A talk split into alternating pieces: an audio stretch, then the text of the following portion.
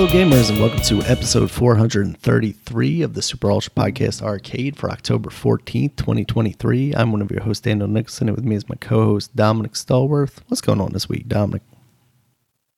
Man, it's been a pretty bad week as a Baltimore sports fan. Baltimore/Washington sports fan. I mean, everybody, because the Orioles lost. They just got the first sweep. They have been swept since May of last year, but they decided to be swept in the playoffs. Their first playoff series, they get swept. It was, man. I was in denial even after the two games. I told everybody was saying like, man, they always look bad. They going what? I said, whatever, man. This is all set up for this to be a great series win. We because then we want to look back and laugh at how we thought we were out of it, and they come and won three games straight. Mm-hmm. And when I saw like Texas get up, I think I forgot what was the score. They scored six or something. I was like, oh my god! Well, so when are y'all going to score? I said, when are y'all going? When is this supposed to happen? Is it taking too long? Man, but it. Yeah, man, it was pretty bad, but at least it stung a little less, like, because nobody was sitting talking about them because the Dodgers got swept. Yeah, and they got swept by a team that you would think significantly is definitely less not as good as them. Right. Like they have nowhere near their talent on Arizona, and they came out and swept the Dodgers. While Texas is arguably does have at least more talent and especially more experience anyway. They look good. Like they have like Seager is probably going to be MVP. I mean, if it wasn't for Ohtani, he would be MVP. He might still get it, but I don't know. I'll see what the we'll see how they vote at that. You know, they do that after the playoffs. Texas. Texas arguably. We split with them during the season, so it was a chance that we could lose to them. Texas, they could be good. Like they had some times they lost. They lost during the season, but overall, people thought they were a good team, and it looked like they were going to be out the playoffs at one point. I mean, all three of those teams in the West, Seattle, Houston, and Texas, there was at points where they would be, like, losing, like, damn, man, who's going to be out the playoffs, which Seattle ended up being it, but they were all good teams. Now, and I think Texas and Houston would have been more disappointing because they actually have, like, Hall of Famers. They have a Hall of Famer who is Scherzer is on there who didn't even play because he was hurt, so he didn't even play this series. I think he'll be back for the next series. Well, this series today, I think it's today. It's either today or tomorrow. But then Verlander and it's a few others on Astros. So Altuve is going to be a Hall of Famer. So it's not. This is a good series coming up. Like Orioles, I'm not too mad because not like we lost a team that was worse than us, like worse record-wise, but they weren't worse than us. Some people say we overachieved, and I guess maybe a little. I can say that, but I don't think we overachieved not to make the playoffs. I think we're a good team that made the playoffs because we beat out those other teams, man. I mean, we won 100 games. It's kind of hard. You can't just be lucky in 100 games. Like, it's kind of hard to do. That's some great luck right there. So, yeah. I mean, I'm happy for the season, though, man. We got there. I mean, I didn't realistically think we could win the World Series. And, hell, at the beginning of the season, I just wanted us to have a chance to get to the wild card. Yeah. And so, and they did that. And, look, and it was great. So, it's a little disappointing. Just that I wish it was more competitive. I wish they were more competitive. Yeah, in that first series, rough. That's really what it is. It's not so much losing. It's like, damn, you just got swept. Say that sucks. On the other end, you have the National League. It's going to be Arizona versus Phillies. It just feel like it's Phillies' year because they had a chance last year to do it. They lost to the Houston Astros, which I was rooting for the Astros because I wanted Dusty Baker to win. And this time, I think the Phillies, I just feel like this Phillies year, man, because they're just coming out like balling, just like they did last year until they met the Astros, and which they did good. I mean, they played well. They went horrible against the Astros, but the Astros, won. I just think it's going to be Phillies year. I just have a feeling it's going to be Phillies year. I don't mind them winning. I have nothing against Philly. None of these teams, really. Because the Astros, yeah, you can talk about them cheating, but I'm over that. For me, personally, I'm over that. That's years ago. It's a new day. Dusty Baker is the manager, and I'm happy with that. I'm more pissed off with Astro fans who want Dusty fired, which is weird because it's something like they don't like how he managed the team, like with one of the players or something. And I just like, if this dude come out and win another World Series, like, what the fuck? I'm like, I hope he just quits. And this is like, man, yeah, I got two. I'm old. I'm retiring. Because I'm like, this dude came in and he took taking y'all to the American League Championship Series again. Like, every year he's been there, he's been to the American League Championship Series. Every year he's been the manager. I don't know about COVID. I don't remember COVID year. I mean, I don't count I'm sorry. That was the only year the Dodgers won. And then now you look at them now. That's why I don't think. I'm sorry. You mean, I know LA Dodger fans. Some of them, because some of them even say, I heard they say like, man, I ain't a real championship. But they say like, man, it is real because everybody else was competing and playing. I said, yeah, it's a real tournament that happened. It's COVID tournament. Sure. And they won. And you know what? You should be happy. But I don't look. I'm sorry. I'm not gonna look at that the same as any other World Series when you go through 162 games. That is not the same. I mean, it's far from the same. It's not a. I'm sorry. It's not a championship that I would host. Like, I would not talk about that year. Like, man, we were champions of 2020. Nah.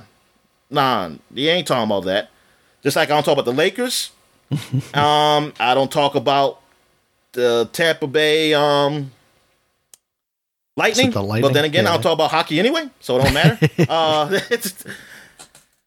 Like football, I mean, because football had a whole season. They just started. They didn't have like the preseason games. They had like one, I think, or something like that. But that was a year that was kind of messed up. But I don't know. I kind of still count it.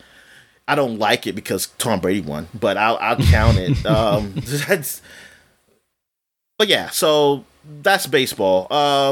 Football, like I said, is a bad week. You got Ravens losing to the Steelers. I mean, you lose to... It's not only that you lose to a team that you're supposed to be better than. That team that's not that good. Then it's a rival team. So you lost to your rival team when they're not good. So they're just spoiling you. And it's like, damn, dude. It's like, what are you doing? Washington, I mean, I talked about that game because that was the Thursday game from last week. Yeah. But now that I know that Dick Buskis died, I'm not that mad about it because I'm like, oh, we were supposed to lose. It was destined. Like, yeah. Yeah, exactly. I'm like, I didn't know that. I didn't know he had died. So I'm all angry. Like, I mean, you're supposed to be rightfully so, because it's not supposed to matter. It's not supposed to matter about stuff like that. You're supposed to, even though I call bullshit. But I'm sorry. I'm thinking, like, man, they were going to lose. Because let's see what the Bears do from now on.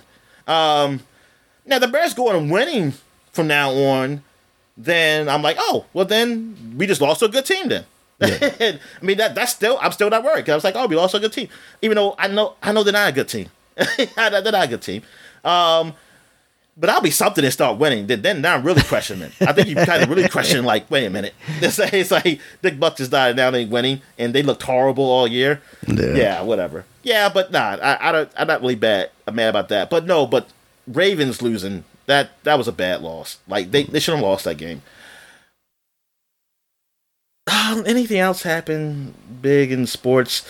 I know I'm not really watching any Kansas City games because I'm tired of Taylor Swift because I was trying to watch the Get It Happen Thursday.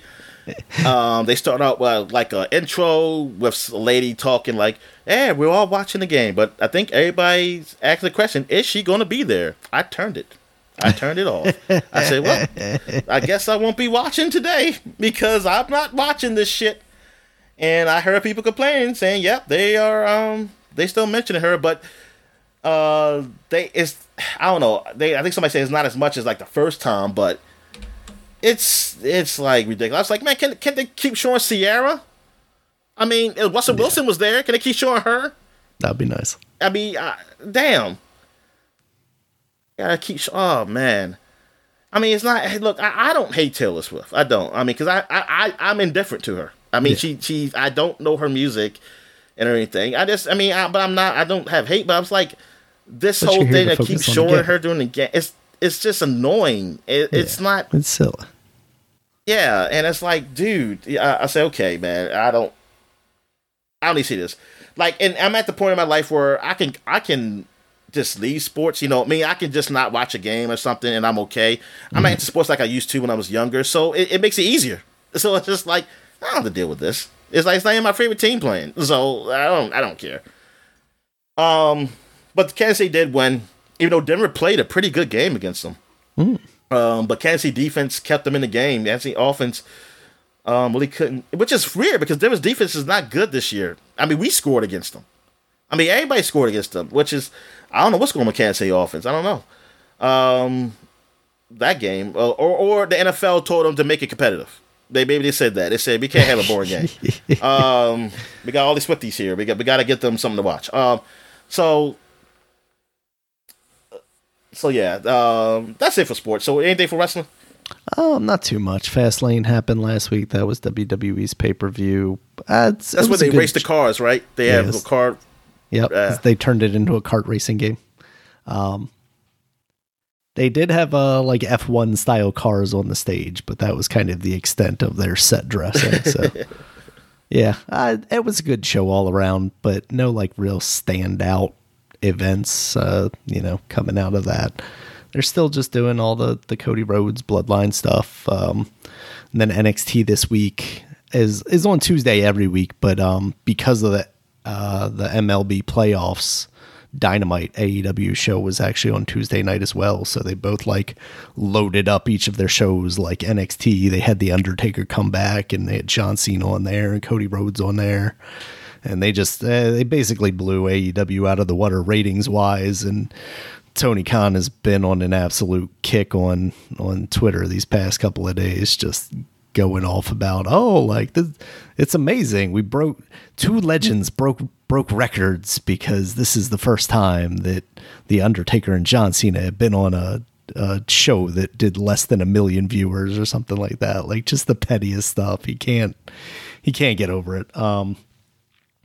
And I think last week I was talking about how like CM Punk it sounds like he is definitively coming back to WWE, and now it sounds like he's definitively not, mere days after all the reports of it being basically called like a safe bet that he was coming back. It sounds like maybe that's not the case. So, I guess we'll see. Either way, it's a messy situation. So it's whatever. But that's wrestling this week, Dominic. Not much to talk about. All right. So I'm looking at this guy playing Lords of the Fallen. Mm-hmm. And if you would have just told me this was Elden Ring or Dark Souls, I wouldn't question it. Like, It literally just... Like, it just looks the same. These games look the same. Yeah. No, that's how that first one even. It was just like, oh, this is just one of these games. Because I remember that first one coming on like... not Game Pass, but Games for Gold, and being like, oh, I can now just play the game that everybody's talking about without having to buy Dark Souls. And that's exactly what it felt like. It was like, I'll play a little bit of this, get a taste of what these games do. And then I was like, oh yeah, I don't like this style game. Why would I want to continue to play this game? That's too hard. But it's not even the style. It's like the environment, mm-hmm. the aesthetics. Yeah. Everything about it. It's, and like, at least with, what's the one I like? The samurai one. Oh, Sekiro. At least with Sekiro, like, it had, it was different in that way. Yeah. Because it was dealing with Japanese and samurai, stuff like that. But this... everything is like gothic, medieval, horror type stuff. Yeah, it's dull it's all... looking. I mean, dull. I mean, I don't... Not in the bad way, but I mean, color palette wise, it's not. Yeah, No, they're usually visually interesting. Like, they're very ornate characters a lot of times, but yeah, their choice of like color palette is pretty flat. Yeah. Okay. Anyway. All right. So I guess we get to what we were watching. Yeah. So you still haven't watched Loki yet or anything? No, but haven't. I was telling you last week about like watching Ant-Man and then watching Loki, and we haven't gotten around to doing either of those things. So. Oh. All right. So I watched some more Mandalorian. I didn't finish it, but I did get to the episode where Jar Jar is a Jedi, like we used to joke about, or at least go to the dark side. But save the younglings. Yeah, about the actor who plays Jar Jar Binks is playing a Jedi and saving Gorgu or Gragu, wherever Baby Yoda, when I saw, because I saw him, I said, "That's the guy who plays Jar Jar, isn't it?" I said, "That's him." And I didn't look it up. I said, "Yep." I said, "Oh, they got him back. They got him back." He's got to play a respectable role. Mm-hmm. I stood up and I clapped when I saw Dominic. And I started chanting, "You deserve this." Yeah. It was an alright episode. They were fighting that dragon, even though they killed the mama, but they take care of the babies, I guess. So the one where they take that's nice. They take the flying creatures at the end of the thing into their ship. Yeah, I was like, oh, at least that, because I was just thinking like, oh, they killed the mama, now they hope they kill the babies because they're just gonna die. Nope, we're gonna take them as our slaves. Give them mercy, ride them. Now, but now they take So I was like, oh, okay. That's nice. I said, well, I know some animal rights people were pretty mad that they did that to those fake animals. But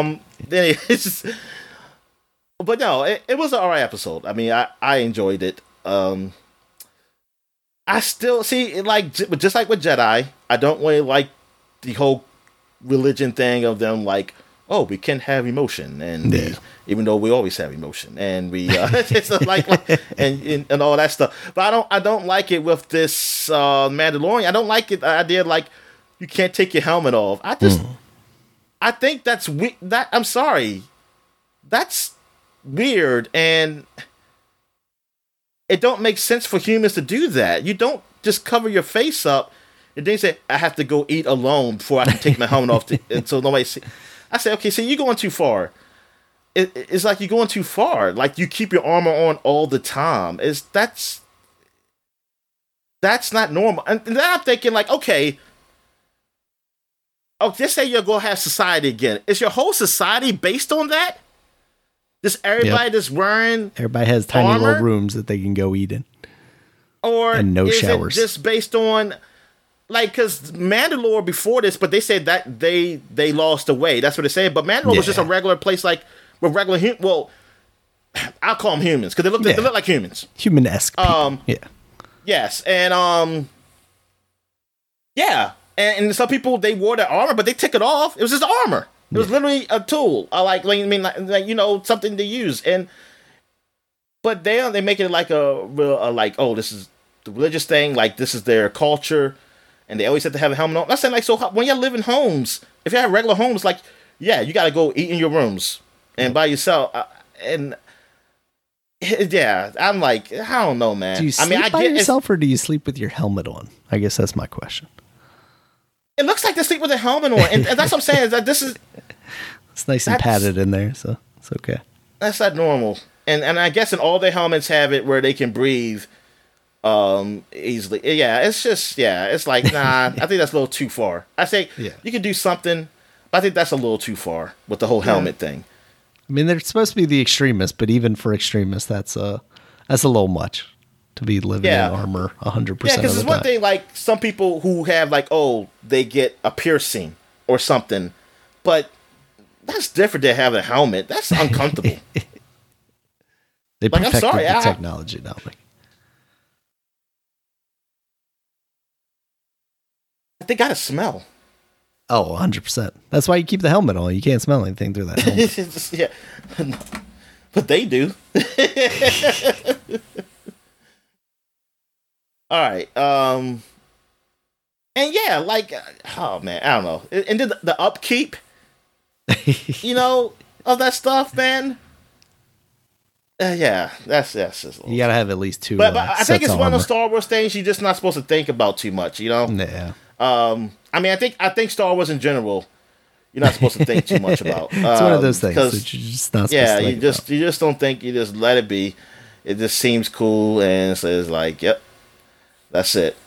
I don't know. I just anyway. Let me see here. What else? Oh, yeah. Now, so I was watching some of the 1923 Yellowstone, which is the new Yellowstone series. Mm-hmm. It's now we also had another 18 something.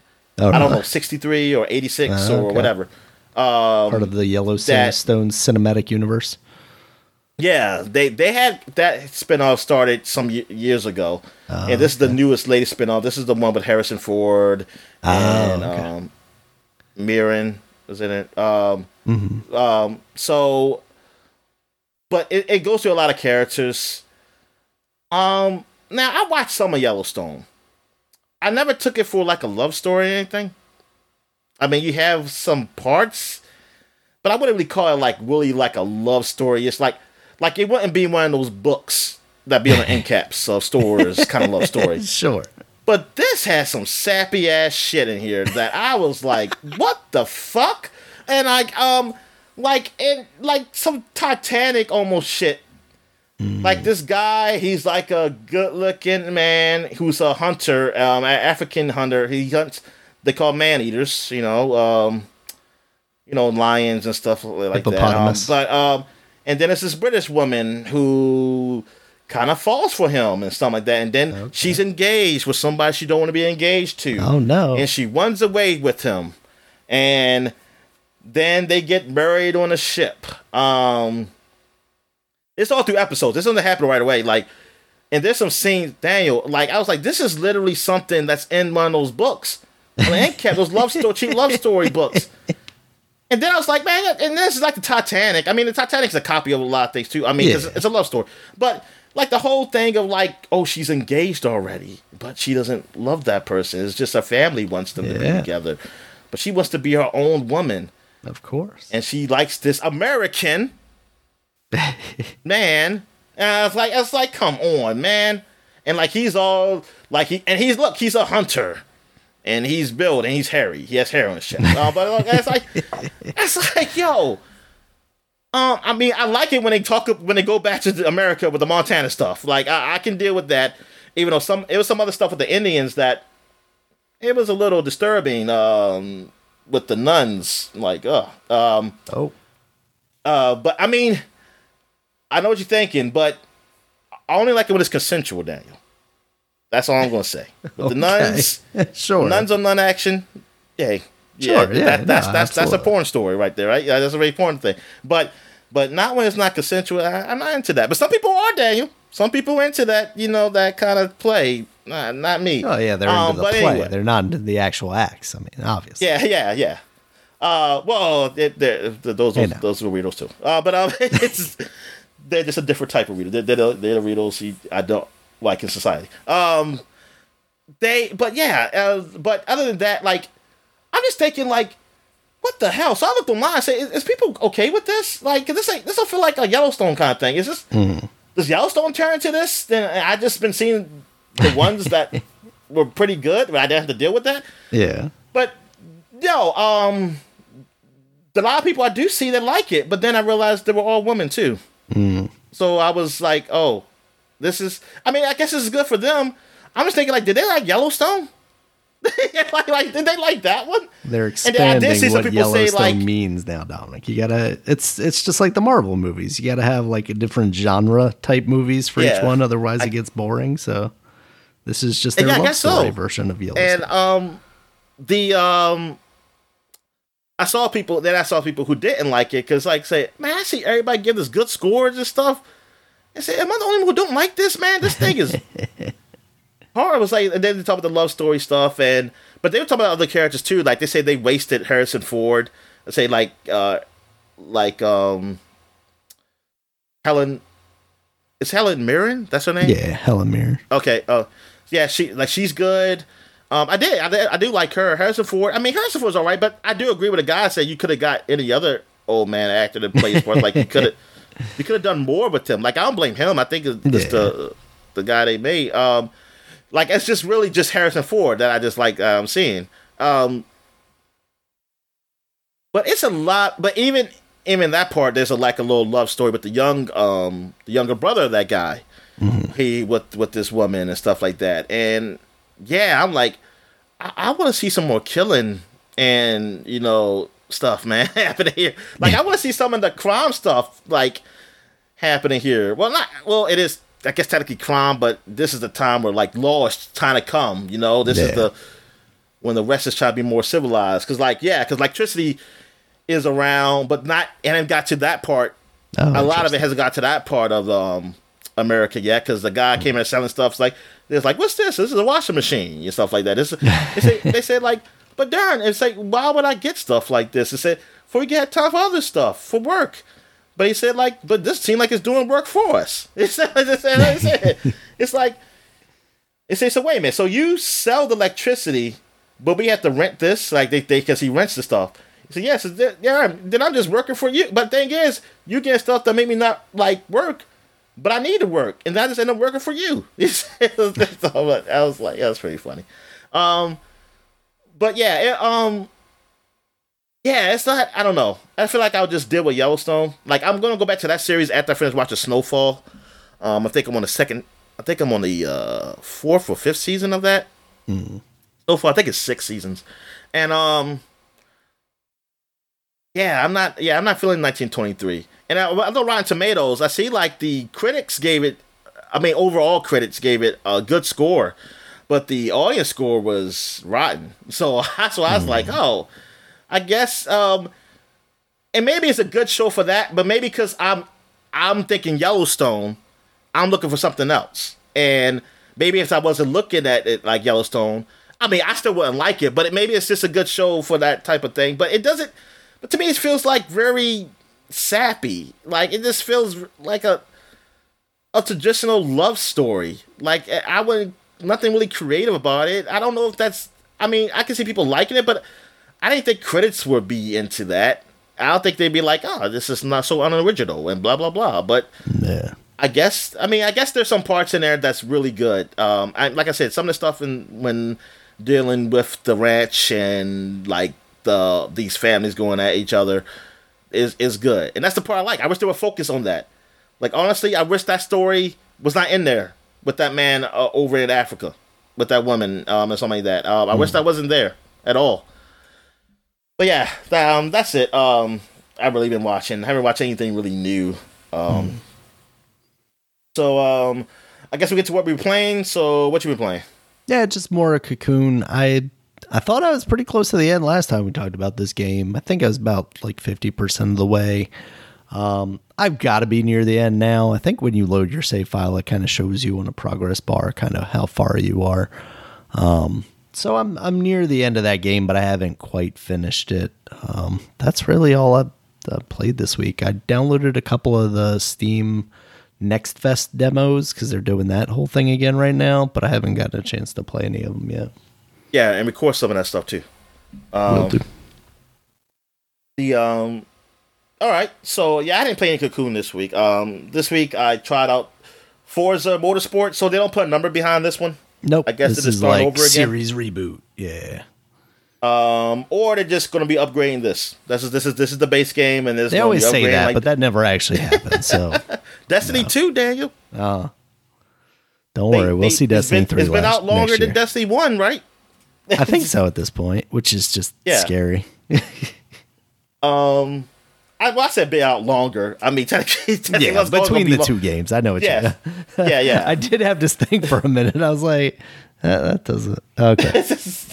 but yeah, like the support and with like so support of it, and expansions, adding the different seasons and the they supported it longer than what they did Destiny 1.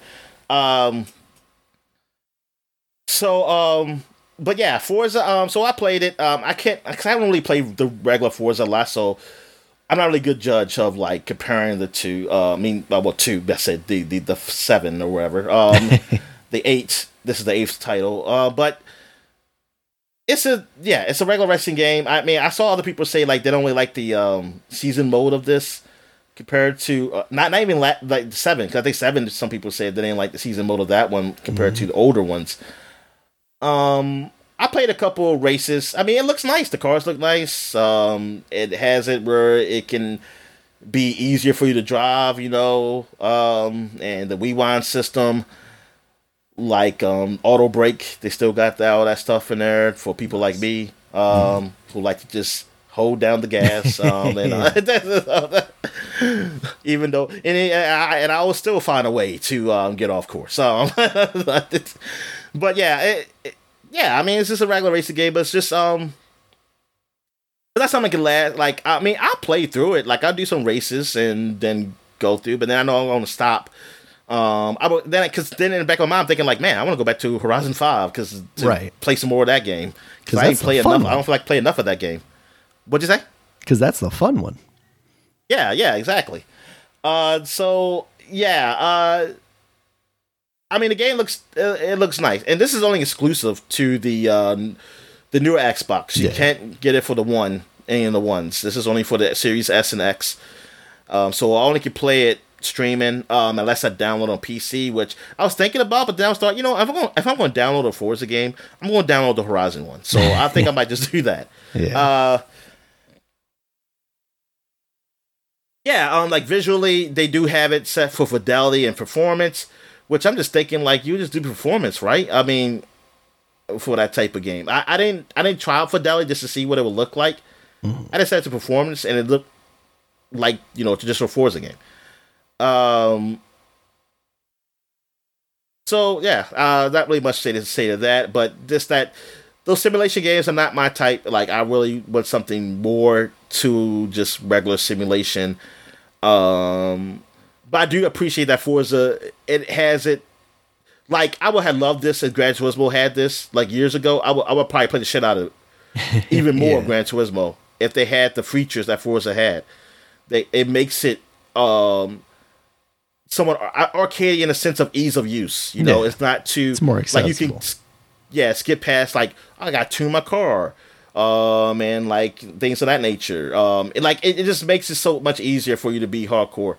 You want to be hardcore or not, and like it doesn't deviate. Like, it helps both, like, anybody who wants to play this game. And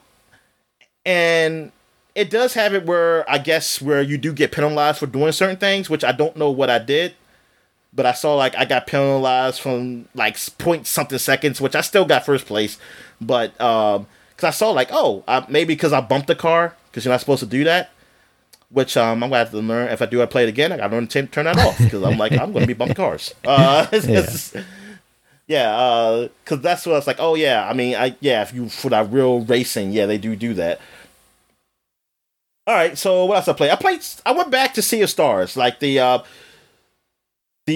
new almost JRPG-ish. I don't know if it's made by people who do JRPGs, though. No, it's made by the team that made The Messenger. Okay. So, it's a RPG kind of old style, almost like Chrono Trigger and, you know, old Final Fantasy game. And I've been playing that because I see good reviews on it. I was like, let me try to play some more games that actually came out this year. So I went to playing that, and I want to say I got far, but I did get like really into it. I'm like in the thick of the story now with it, but I'm still not understanding why my characters are doing what they're doing. I haven't got to that point yet. I feel like it's going to be something really revealing with that. It seems like there's these people who are born. It seems like, I guess maybe it's a girl and a boy all the time. I'm not sure, but the people have this power, like of the moon and the sun, and they're supposed to be fighting these creatures or something that's supposed to protect people. And it seemed like it has to be that way. But the other people who were the guys, I forgot what they call them. But I'm just going to call them the Warriors or whatever. But who were the Warriors before them? Like, they're still there. They're not dead or anything. Because I think this is, I don't know, like, how many years it'd be when people are born. I don't know. But it seemed like they want to stop this. Like, because you see them, like, off screen. Like, they talking to each other. Like, how when, like, after they train us and stuff, they talk about, like, we got to find a, like, they want to figure out a way to not have to do this anymore. So I'm thinking, like, oh, so what's, like, you're really doing? Like, or, like, is it too dangerous? Or what is, I mean, I know it's dangerous, but yeah, it seemed like there's, like, a lot more story to go here that I have to see, which it intrigues me. Like, it's not boring. It's not like just a traditional RPG, like, simple, like, oh, we got to just stop the evil people and save the kingdom or some shit like that. So yeah, I do want to play more of this. So yeah, I think I'll be probably playing this between Starfield, and now I can get to Starfield. Like, I'm probably going to pause Starfield for a bit because, I mean, just play some other games, but like I went to the story and, I just want to take just a break from it. I finished the story with me infiltrating the group, the Crimson Suns. Oh, damn, I forgot what they were called. Were they called the Crimson Suns? Crimson Fleet? Fleet, yeah. Crimson, I think that's Fleet, what you said last week. Yeah.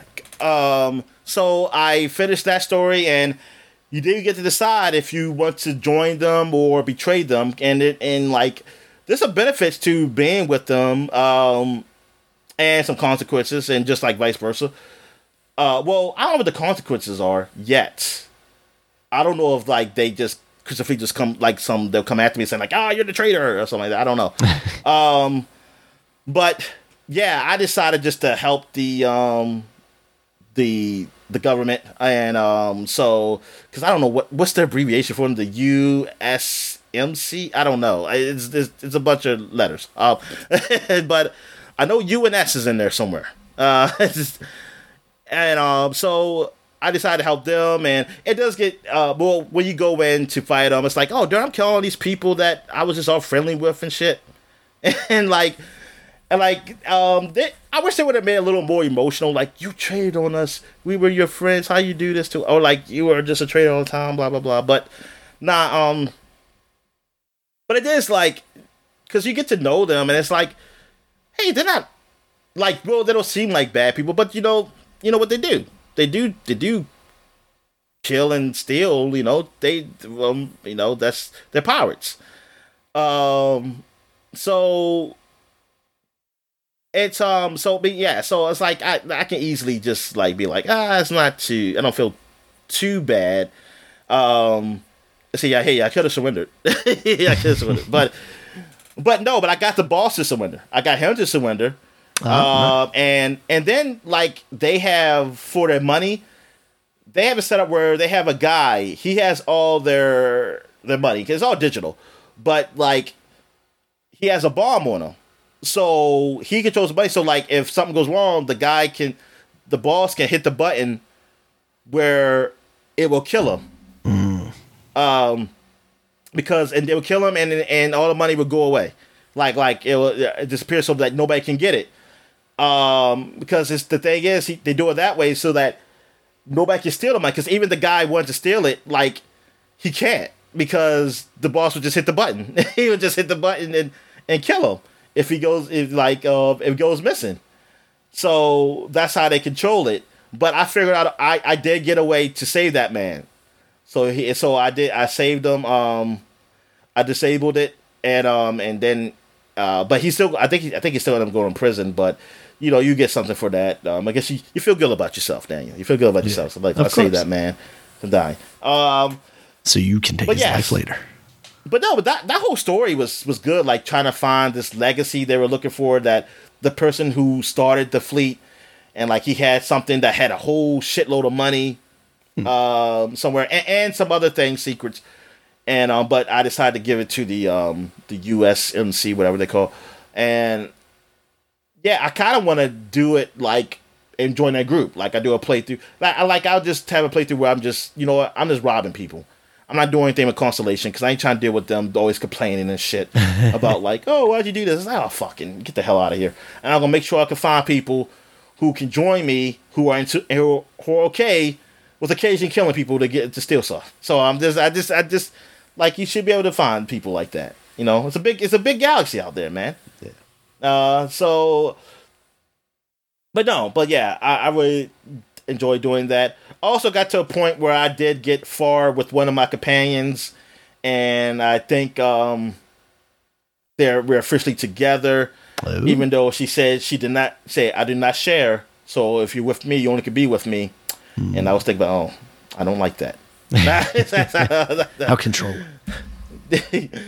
I said, well, I gotta get the patch for that. I was like, I gotta get the I gotta get the mod. Where it's like, it don't matter. But anyway, cause I went through her old story with something she wanted to get done, and that was cool going through that too. Like, I like that story. Yeah, man, Starfield, man. Like, I'm really enjoying it. I'm really having a good time with it. I did some shipbuilding stuff. My ship is I have a pretty cool ship. I don't like walking through it. It seems like there's just too many ladders and to go through. I think I might get another ship that's easier to transverse through. I mean, it's a big ship with a lot of compartments, but it's just like I have to go through a lot of compartments to get places, and then I get lost. So I'm like, that's why, and that's the thing. I kind of wish there was like a little map. I can see where I am on my ship. It's like Jesus Christ. Like, where the fuck I'm supposed to go? What ladder I'm supposed to go up on? Something like that. I mean,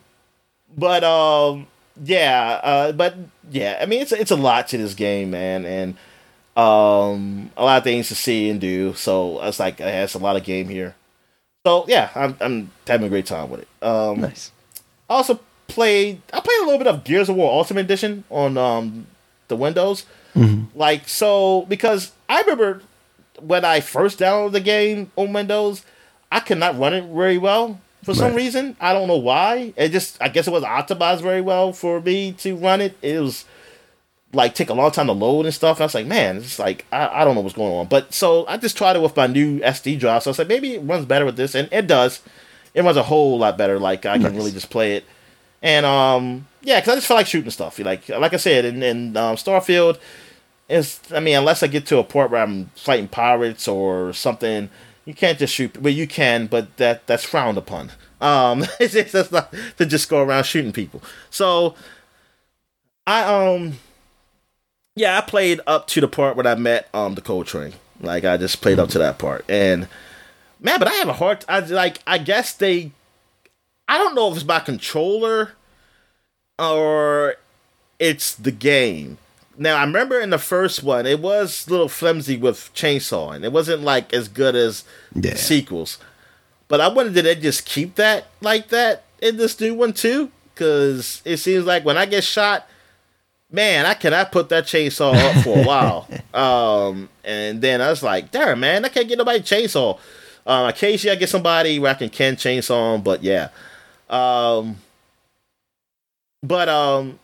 mean, It's Gears. It's cool playing that game again. I mean, plus this is the newer version, so it's not exactly the old one, but it's still the old game. Just looks a whole lot better. And I was like, man, damn, man, this game. Like, I'm just sad that we just haven't got not just another Gears, but just something action game, like a big party action game, co-op game. Like, it's nowhere. It's like nobody has done one, man. And then, I mean, I know some people are going to say who love the Dark Souls games. Say, hey, you play co-op in Elden Ring, you can join that. And it's like, man, that's not really the same, though, right? We will quit. We will quit that game. I say, my friends will quit the shit out of that game. And had to play it. That was the game I told them to get, and they would be pissed off at me. I told them buy it.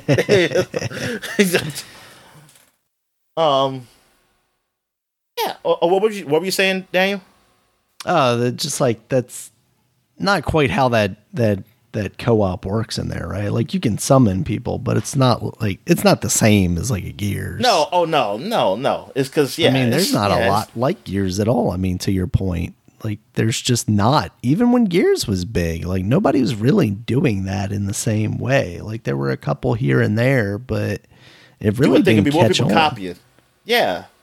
I would think it would be more games, a lot of copycats, man. Yeah, I mean, you had a lot of people that were doing similar style, like shooting action games, but they still didn't incorporate that kind of seamless multiplayer in the same way either. I guess we have to wait for the Warhammer game, Space Marines 2. Yep. Where Space Marines 1 should have been like that. It should have been, but hopefully 2 will be like that. All right. So, oh yes, and last but not least, Marvel Snap. Been playing that. I've got to a point where I got to Omega, like that's in the 80 range. Like at the Omega, it's I know Infinite is the last one. I'm trying to think. It's at the Omega. What the hell is it called? Platinum? I think it's called Platinum. I think it's just Platinum. That feels like it sticks out. I feel like Platinum should be before Omega. Yeah. Let me see. I think it is. I think Platinum is before Omega. Okay. I feel like it's got to be... I'm trying to think of a Marvel kind of word. Because Vibranium is we're 76. I mean, I said 76. So that's where I'm at now because I dropped down from 80. But Vibranium's in the 70s. Omega Galactic is 90. Okay. And then Infinite is 100. So the highest rank I got to was like 88, 87, I think. I don't think it was 88, was it? It told me somewhere. But they is Omega. So I was like, yeah, I got Omega, and yeah, they seem to they do make you go against other people who are like around your rank, because these guys it seemed like it was a whole lot harder with the deck, even the deck I had to beat these guys. And these are guys who really know the game. I mean, not saying the other people don't know the game. It's just that they got the decks. They got the decks that can pretty much kick ass unless you got the other meta decks that are out there. And thing is, I can get the other meta decks. I can do something that's similar to them, but I won't have the best cards because I don't have them yet. And these guys have the best cards because they be playing for a long time, and they probably buy seasons, and they probably even buy like the gold and stuff where they could get those cards and stuff like that a whole lot easier than I can. And as you should, you put money towards it, you should. But I wish you didn't have to play against me though. I wish there was a thing that says, "Hey, this is for the people who don't spend money." You know, like they play against each other. But hey, that's the only way you get people to spend money, because you gotta make it hard for them. Because now, like I didn't feel like, look, for a while between 50 and 80. I was going good. I didn't hit that wall. I said, damn. See, I thought I was about to hit that wall because at first I didn't have the cards I need.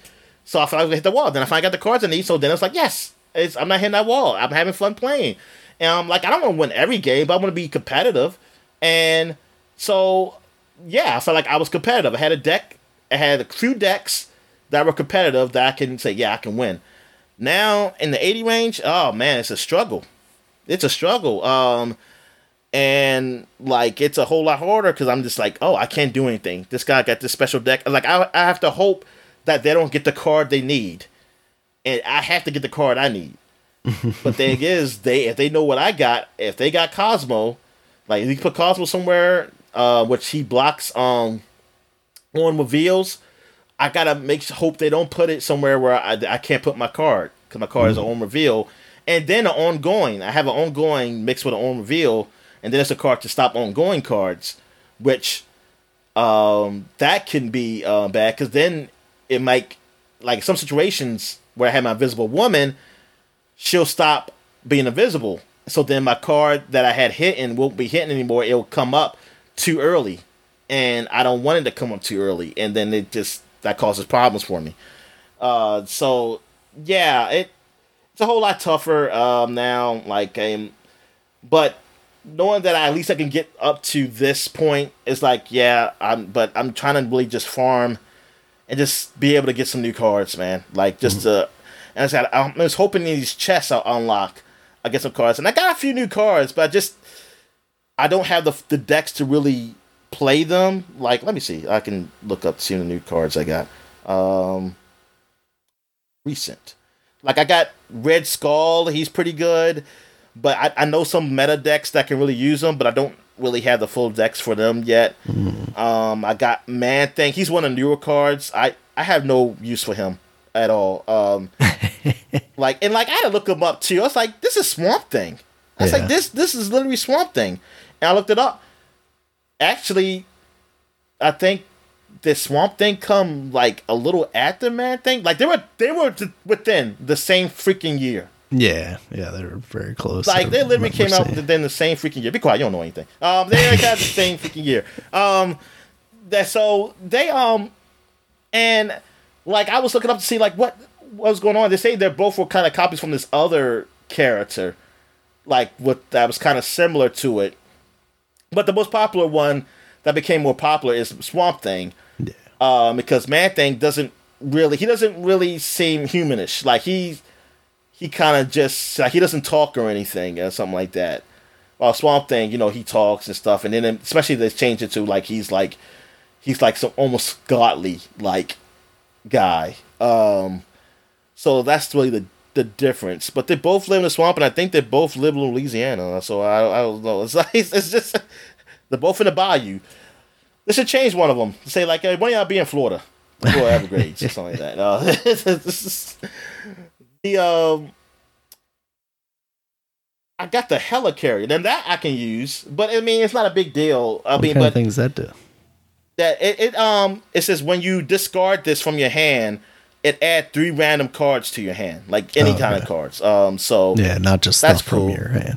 Yeah, and I got something from my move deck, Human Torch. I needed him for my move deck, so that was cool to have.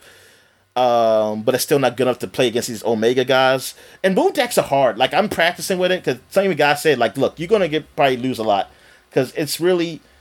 You gotta get used to using the move deck and really understanding it. So that's what I've been doing, practicing. And this, see, now I don't mind losing since I know I'm not gonna get. I mean, it's hard enough to get higher than 80 with the decks I have. Higher than. So it's like I don't mind losing now because it's like it's over. I collected everything you get. Like you can't re-get the credits or whatever prizes you get at every 10 levels. Like once you got them, you got them. So it's like I don't care about going below level anymore. And actually, I prefer to be lower level because then I can actually have a chance to win. And thing is, I think you don't get experience for winning. I think you get experience for, it's not just winning the match. You get experience for like how much you scored, like in each lane. So even if you lose, you get some type of experience. Like, if you don't win on lanes, I don't know if you do, honestly. You just have to win some lanes to get some experience. I think I had to look it up because it just seemed like you wasn't getting experience for just winning. Like winning. If you win, you are going to get some experience, but it's not just the cause of it. It's because you won 2 lanes, and they go by the points of your lanes or something like that. I think if you get like over 20, do you get like slightly more experience? But they don't give you a lot of experience because come on, they want you to They want you to buy, Yeah. They want you to pay for that stuff. $2. Do you think they could? I mean, obviously they want you to spend money, but like, would you be interested if they gave you the ability to basically like sell your cards back to them or trade them in and get points? Yes, I do want that. Yeah. I wish it was like, hey, I don't want this card anymore. I don't use this card. Yeah, it's like I don't use this card. Can I get something for it? Something like that. Yeah, I wish they would. They do that. Or like the variants. See, that's the thing. I hate when I get variants now. Like even though some of them look good, but when I want a new card, I don't care what it looks like. I just need that card right now. Like I want to get to a point where I have the deck I want, and then I can start getting variants. Right. I can start getting them. Yeah. Like, I don't care what the hell these cards look right now.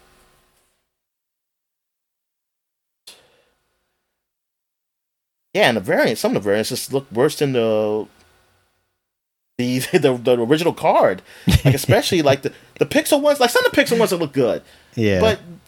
But then some of them are just so cheesy, and then I hate them, man. I was like, oh, man. Like, come on, man. I've seen... It's definitely a crapshoot, and it's usually more on the like this doesn't look great side than it is the this is awesome. It really is. And then when you upgrade your card, they give you like a background.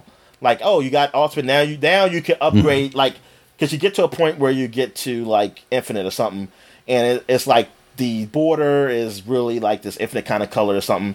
And I mean, it looks all right. It's like, okay, yeah, this is the best version. And then now they give you the same card, but it's a different background. You can start upgrading that card, and it has a rainbow background, so it takes away the original background though.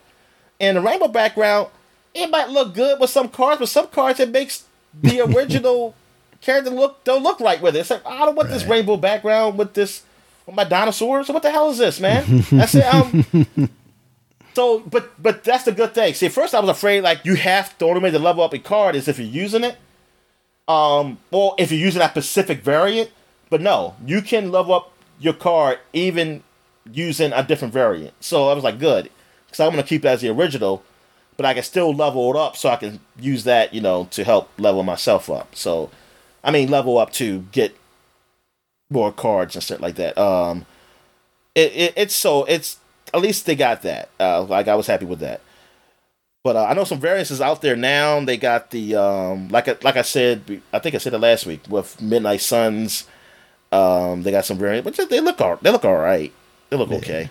I know you was telling me about the Morbius one. He's on a jet ski. I did see that. Yeah. Yes, but I had to buy it, and I was like, I don't have Morbius. I don't have Morbius anyway. But I mean, I like that. I like that card better than his original one, which is fine. But I mean, so if I were ever to get that, just that card, I'll be cool with it. Silver Samurai, he's up here. I do want to get him. It looks, but I can't.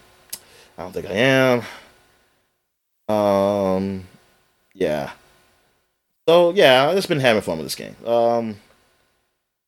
Having fun and frustrated with this game. So.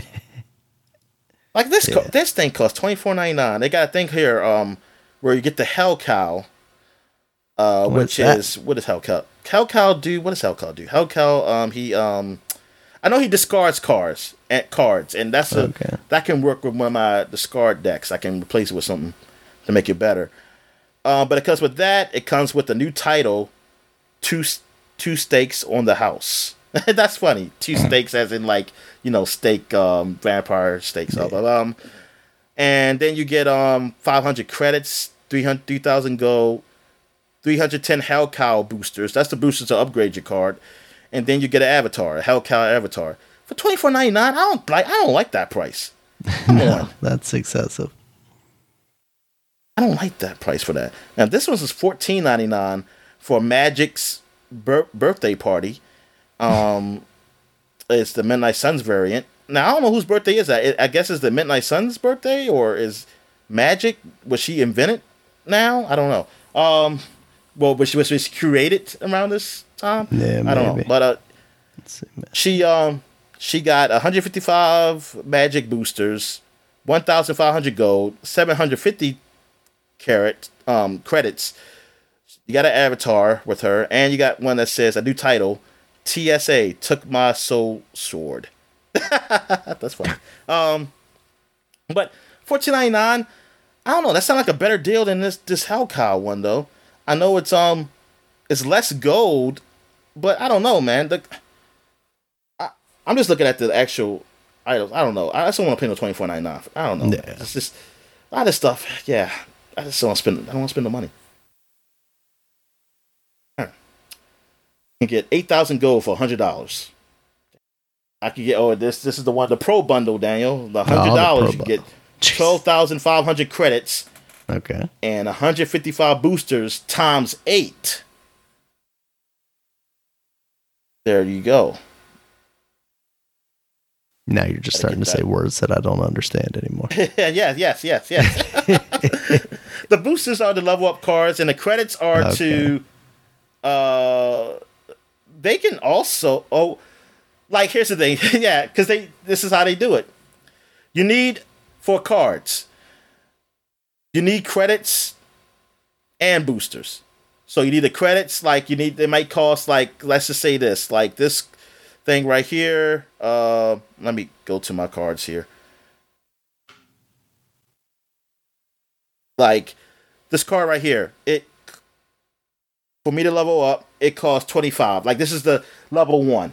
Like, it's zero right now. So I want to move up one level. It's 25 to move from here. And I it's not just 25 credits I need, though. I need also 5 boosters. See, that's how they do it. So you need both. Or you can pay more, which is like, hey, I want to level up just now. I had 25 credits, but I don't have any boosters. Well, they'll let you buy some boosters with 20 gold. So you can buy 5 boosters, and then you can level up.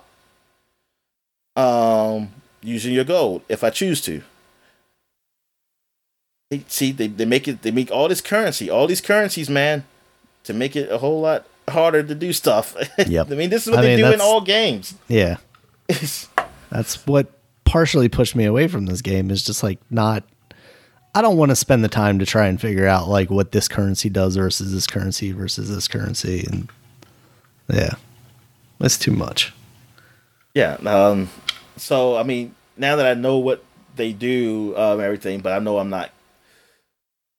It's just that, see, when they add that 4th currency, see, it was 3, and then they added the freaking arrows. Those are the ones that I really want, because that's where I can actually just get a card. I know I'm getting a card if I have enough. But it's so rare to get those, man.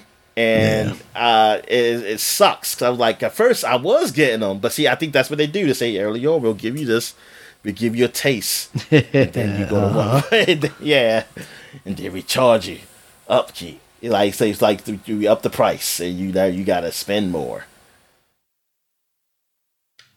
Okay, it's all right. So I guess we'll take a quick break. When we get back, we get to the flashback segment. All right. And we're back. So now we're flashbacking to 2013, 10 years ago. And here's the games that came out, man. We got some big games, man. We got The Wolf Among Us came out 10 years ago, man. And I was hoping that the part 2 would have come out at least by now. Unfortunately, I don't know when it's going to come out. But I'm hoping still next year. I'm not sure that they know at this point after. Yeah, exactly. Else, you know? And so, but yes, Wolf Among Us, this has become like one of my favorite Telltale games. You know, this is really kept up with the standards of Call of Duty for some reason. Walking Dead, and yeah, man, it was a great story. It was based off a comic book series that I didn't even know about, Fables, and yeah, I mean, it was a really interesting story. Dealing with Big B, and you know how they have these Fable characters in this in the real world now, like in almost like a time of the late 80s or something like that, man. Yeah. And like a noirish kind of story, man, like a very adult story with these characters, man. Very adult, yes. So yeah, it is, but it was good, man. I really liked it. I really enjoyed it. And you played it too, so what you think of it? Yeah, that was the first one after like Walking Dead that I played along with its kind of release, you know, kept up with it, because we ended up eventually doing like that spoiler podcast shortly after the last episode came out. Like that last episode, I think I just like played it one night because I was like, yeah, I want to talk about this tomorrow because this is just awesome. I mean, obviously the gameplay was what Telltale was doing at the time. They didn't tread any new ground there, but the story itself was very interesting and kept me going throughout that whole thing. Yeah. And I learned some new fairy tales. Well, they're not really fairy tales, but the new stories that are so like I didn't know that Jersey Devil was a real thing. I thought that was just a hockey team. Yeah, I didn't know that was like some type of urban like myth or something like that. Where are we at here? Oh, and another big game came out here, man. Pokemon X and Y. They said now we're going letters. We're not doing colors anymore, or stones or whatever. We're going through the alphabet here. And yeah, this is who's in the front of this? This Pokemon's name is Vetleal. Okay. This is when I stop being able to pronounce these names and don't remember who these names are, Dominic. What is this? Actually, like this is about like four generations after I forgot how to. Like Nordic or something? What is this? Like what is this supposed to be in the Pokemon world? I don't know. It looks like a deer tree. Is it Norway? Sweden? Yeah, I wonder what kind of country is supposed to be based on? Yeah, they got. It looked like they got something that says Vanneville. It looks like Kalos region was heavily France. The topographic is kind of France, which is interesting that they've kind of done that with all of these games. Is when you like actually. So what was the first one? I think it was a part of Japan. Okay. Yeah. What about the what? Is there an American one? I don't know. Maybe the Lohan one, being like Hawaii. That might be the closest thing that they've done. No, that's not count. How dare you, Dominic? That don't count. That's our best state. But yeah, so I didn't play this. I didn't play X and Y. Have you played X and Y? I might have touched it at some point. I feel like I definitely bought one of them, but I can't even tell you which one I did. Yeah, this was during that time where it was like, all right, Pokemon's still a game that's going on. I might grab it, and I don't know if I'm going to play it or not. Yeah. So you have a lasting impression. I don't know. That's what I'm trying to think if I got that, or maybe what did they do a third one that time? It was there a Z? Yeah, I don't think there was a third one. Yeah, I don't remember a third one. Did they do X and Y 2? Is that a thing? They did Black and White 2. Yeah, they did Black and White 2.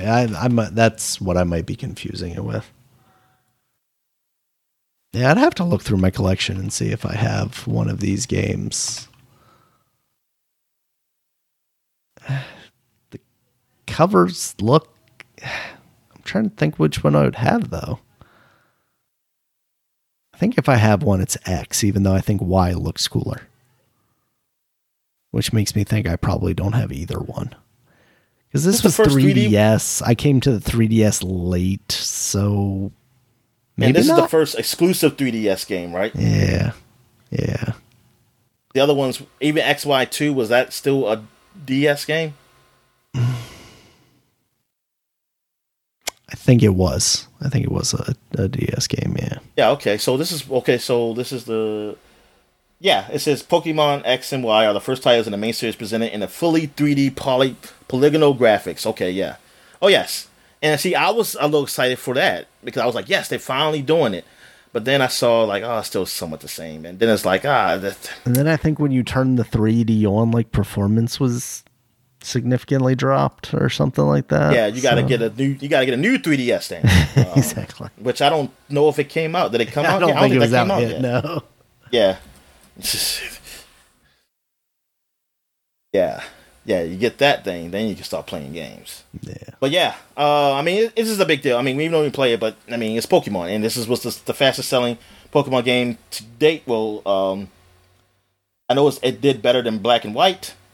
It said it. The highest of the game was commercial success, selling 4 million copies worldwide in the first weekend, beating their predecessors, Pokemon Black and White's record, and making it the fastest-selling game on the 3DS.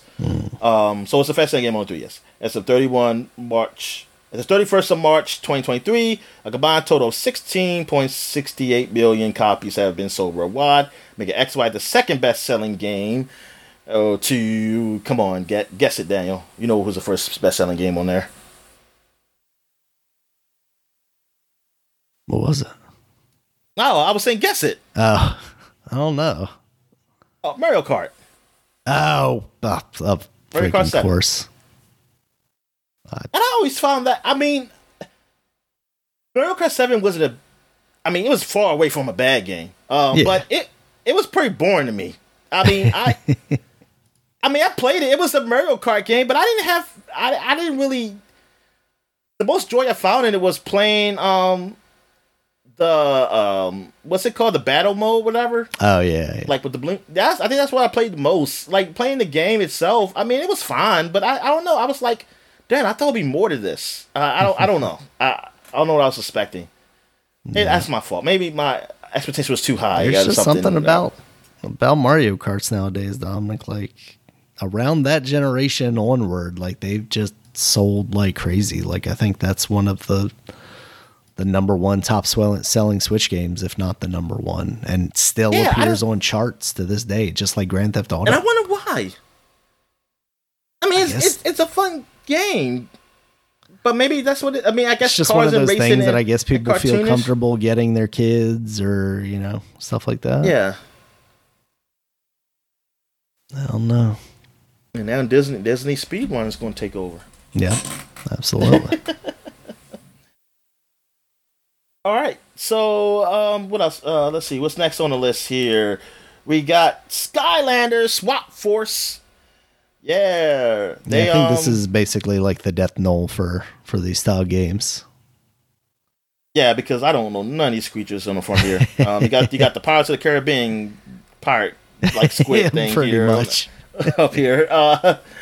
But yeah, so this has got to be near the end. This is basically when they let like each of the Skylanders would come in two pieces, and then you could put like the heads on the bodies of a different one.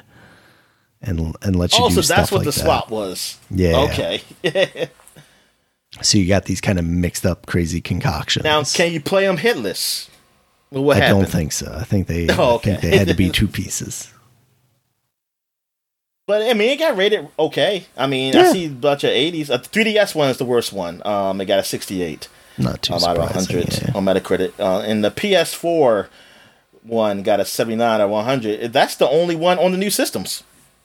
Mm. Yeah, the Xbox didn't get it. They did not like Microsoft, man. They said, "Oh, we didn't understand your always online shit," so we just said no. See, I say this is like near the end of the run, but like then the following year they had Trap Team and then Superchargers, which was basically like the last one, even though they have Imaginators and Rings of Heroes from 2018, whatever that is. But yeah, I think this is the beginning of like where things start to fall off, because like even Giants that came out the year before, it's like, what are we doing here? And then by the time they do have a plot, I didn't even know this had a story. So for years, I know they had a cartoon series. I did actually watch some of those. For years, I'm not saying it's good or bad. For an adult, it's not good. But anyway, for years, Washbuckler, Blast Zone, Free Ranger, Freeze Blade, Night Shift. Oh, they really going to just name all these fucking characters. Okay, so all these characters, and Firecracken, the Swap Force protected the volcano that replenishes Skyland's magic. That is until an epic battle caught them in the eruption, blasted them apart, sent them to Earth, and gave them the ability to swap powers. Now they must mix and match their tops and bottoms to save the elementals from being evilized. Stop chaos, and save Skylands. And yeah, the 3DS seems to have a different plot.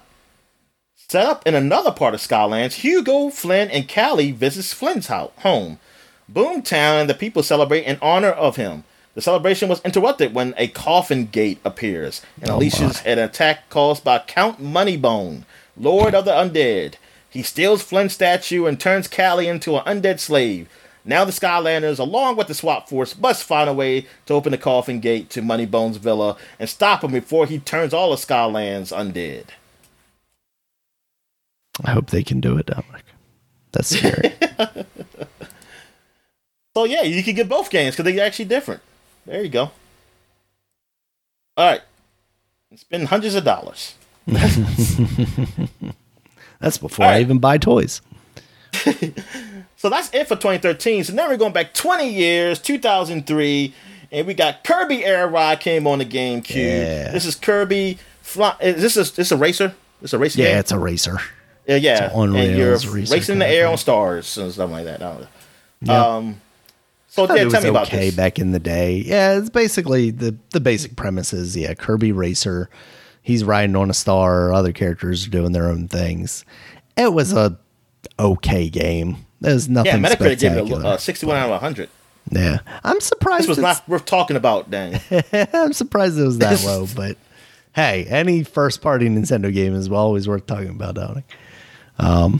Yeah. Also, that was one of the biggest things about it was that it was one of the first games to support the broadband adapter, Dominic. And that was a big deal for us GameCube heads. We wanted internet just like you guys had on PlayStation, and we eventually got it in very limited capacity. Pretty much just Phantasy Star Online. All right, so our next game. This is a big game. I can't wait for this. Jack 2 came out of PlayStation 2. I got it a year later from what this came out because I didn't have a job then. I was in college. So, Jack 2 came out. I remember reading about it and saw it got good scores. I was like, oh, man, I cannot wait till I can play this one day. But this is like one of the most frustrating games I ever played. Man, it was a lot of things. Like, man, I used to go some of those missions. Man, they were frustrating. Because then you'll die. Like, when you died, you had the save point or the checkpoints or whatever. No, it wasn't a save point. Yeah, it was just a checkpoint. They would be probably far. Like, something like they did not have sometimes good checkpoints. And, like, I was like, oh, man, I got far on the stage. So, I died. And then I'm thinking, like, I'm going to start somewhere close. It's like, yo, you started from the beginning. And I said, oh, my God, no. I was like, what, I got to do this all over again? Yeah, and then some of the time stuff where you got to hurry up and collect stuff. Time, I used to hate that. But I still went through it. I still got through the game. It was fun, and I was. The thing is, I was angry because there wasn't an extra replay code for it, and I was like, God damn it! And I had to play it like an animal, and just with no codes. But I did like it overall. I was surprised because I think I didn't like him because he's talking now. It's like, man, they need to he needs to be like Link. He can't talk because there's no Daxter talks. But him talking was good. I mean, I like this. Okay. But it was, and I was wondering, like, is it going to be good being all, edgy now instead of just the fun, nice, game? Yeah. The first one was nice, colorful game that was. And yeah, I mean, it's different. It's definitely more leaning to a teen than, all ages aspect of it. But, I was of that age, a very, very young adult, just 19, 18 when it came out. So I was like, yeah, I can do it. I like the edginess or something like that. This is cool. And now he's shooting guns and shit like that. You didn't have guns in the first game, man. Like that was different. I was like, it ain't exactly Ratchet and Clank though with the guns, but they were all right. They were all right. But that's when things start changing. Where I start seeing like, oh, Ratchet & Clank. Well, Ratchet & Clank 2 hasn't come out yet, going Commando, but this was part 2. Then I compared it to Ratchet & Clank Commando. I start seeing like, maybe Jack and Daxter isn't the better series of the two. Like even Ratchet, even though like, cause still something about Jack and Daxter 1 that I liked somewhat better than Ratchet and Clank. I mean, I don't know why. I mean, I think I just like Ratchet and Clank better, but. I think I just like the banter of Daxter. I used to like that. I used to like the story. I think that's what it was. I always with Jack was that the story felt better than Ratchet and Clank, but the actual gameplay of Ratchet and Clank was better than Jack and Daxter, and them going to this. Yeah, so them going to this story, but it did fit.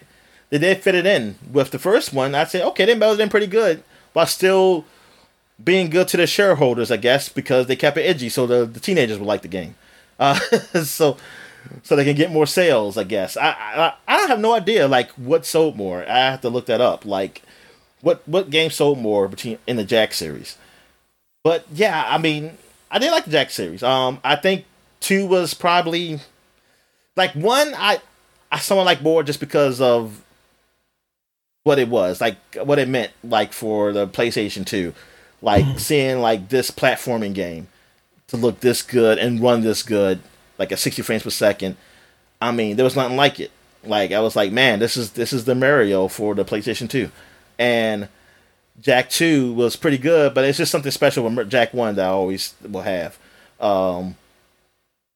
Jack 2, I do like how they really expand the story, though. So yeah. I really think they stopped making the mission frustrating. Like, that was really bad. But it's Jack 2. Yeah, that was one of my most anticipated games. Do you think we ever see another Jack game? I mean, here we are on 20th anniversary of this game. No, we're not. It doesn't feel like anybody's saying anything about it. No, because Naughty Dog, they're into real people now. They're not into yeah, but I mean, this is a Sony franchise. They could farm it out to any number of one of their internal studios if they wanted to. Oh, I mean, yeah, they could. But can I say the blasphemous thing? Can we just have Insomniac make a Jack and Dexter game? I mean, I'm fine with that, man. But I think we're in a point of the world now. We're not. They're limited. People are limited to what they'll do, like the big companies. Because they want to make the max of their money. That they're risk averse. They're not going to risk. Yeah, they're not going to risk it. The risky takers are for the smaller games where you don't need a big dev team. Or make a small digital only. Well, digital only, I guess, doesn't really mean much anymore. But make it small, like they did Quest for Booty for Ratchet and Clank. They should make a game that size for Jack and Daxter. Yeah, I wish they would. I wish they kept instead of making some live service multiplayer game that nobody wants to play set in the. But they gotta get to the space, Daniel. All they're playing is because these single player games they make money, but then they stop. They don't keep making money.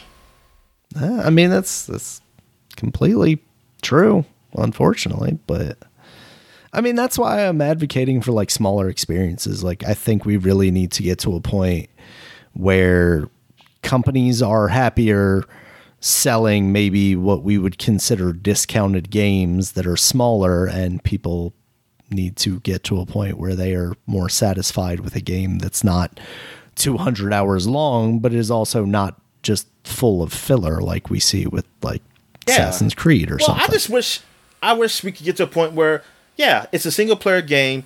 If there is no like things where you microtransaction or something, so you're not gonna keep making money. But you know how to keep making money? Keep making games. Yeah. Just keep making them. Use that same engine. Yeah, I mean that's what we used to see in the past, right? Is you once you develop that technology for that console.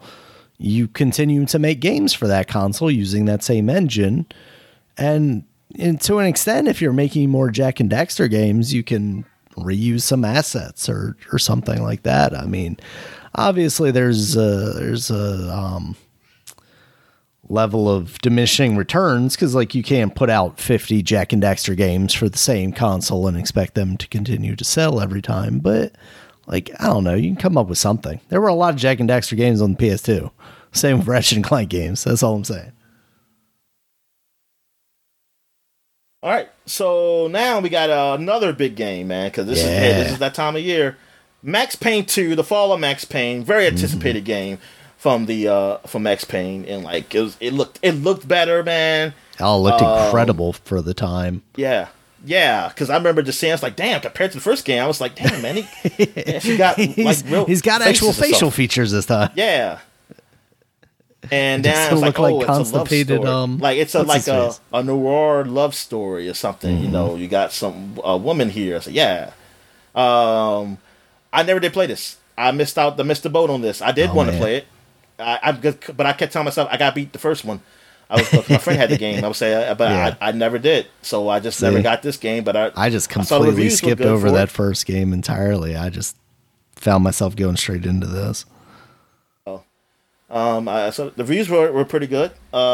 People liked it, enjoyed it, and this was probably the highlight of the series. Really, this is probably. What are the reviews on that game? Like, are they 80s, 90s? 80s. Man, the PS2 got the lowest score. 73 on Metacritic. But like, it's, man, for a game man. That there were people are just hating the PS2, man. I mean, it couldn't run our powerful PC games. No, 86, not that 86 my PC on PC. Running like that. Okay, 86 on PC. Man, and I think that's what it was. Feels low for what to me at the time felt like very influential on my life. Well, let's see what Game Informer. What did Game Informer give it? Darn, I don't have Game Informer up here. But I remember seeing a score. Was it a 9? But I think that's what it was for me. I think when I looked online, because then this at a time where I started looking at online reviews too, because I just had Game Informer. But I saw that it wasn't like 10s or 9s. I was okay. I mean, I saw some. There were some 9s like Game Zone. Well, I don't think I knew Game Zone back then. IGN gave it a 9.4. GameSpot gave it a 9. Okay. GameSpy gave it a 5 out of 5. The Toronto Sun, as we all know and love to look at, they gave it a 4.5 out of 5. The New Zealand Herald gave it a 4 out of 5 on Xbox. Ah, the Kiwis. The Daily Telegraph from August. Who the hell is put? They ain't put a Game Informer up here, but you're putting the Daily Telegraph from Australia, the Sydney Morning Herald, and the Sunday Times. Man, get the hell out of here. I want to know what the Tampa Tribune gave this, Marvel. This some foreign dude did this damn Wikipedia page. But anyway, yeah. Yeah, it's one of those things missable. But yeah, I'm actually thought it would be higher on the Metacritic score. But I mean, I think I think some people thought it was okay. Let me see what people said about. Like, they actually put in the quotes from the New Zealand. Get the fuck out of here. What did the Baltimore Sun give Max Payne 2 down? That's what I need to know.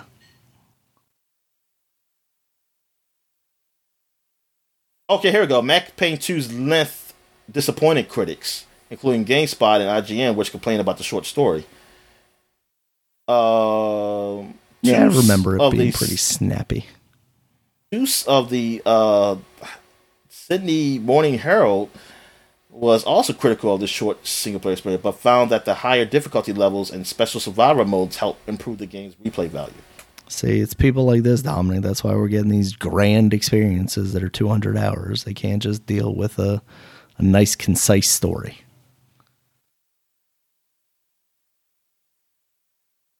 Tilly commented that the game has enough Polish cinematic flair and outright mayhem to thrill those who like their Sopranos with a dash of John Brew and a touch of...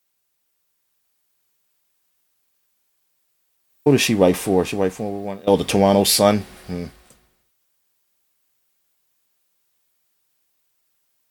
All right. All right. So, what else we got here, Dan? We got...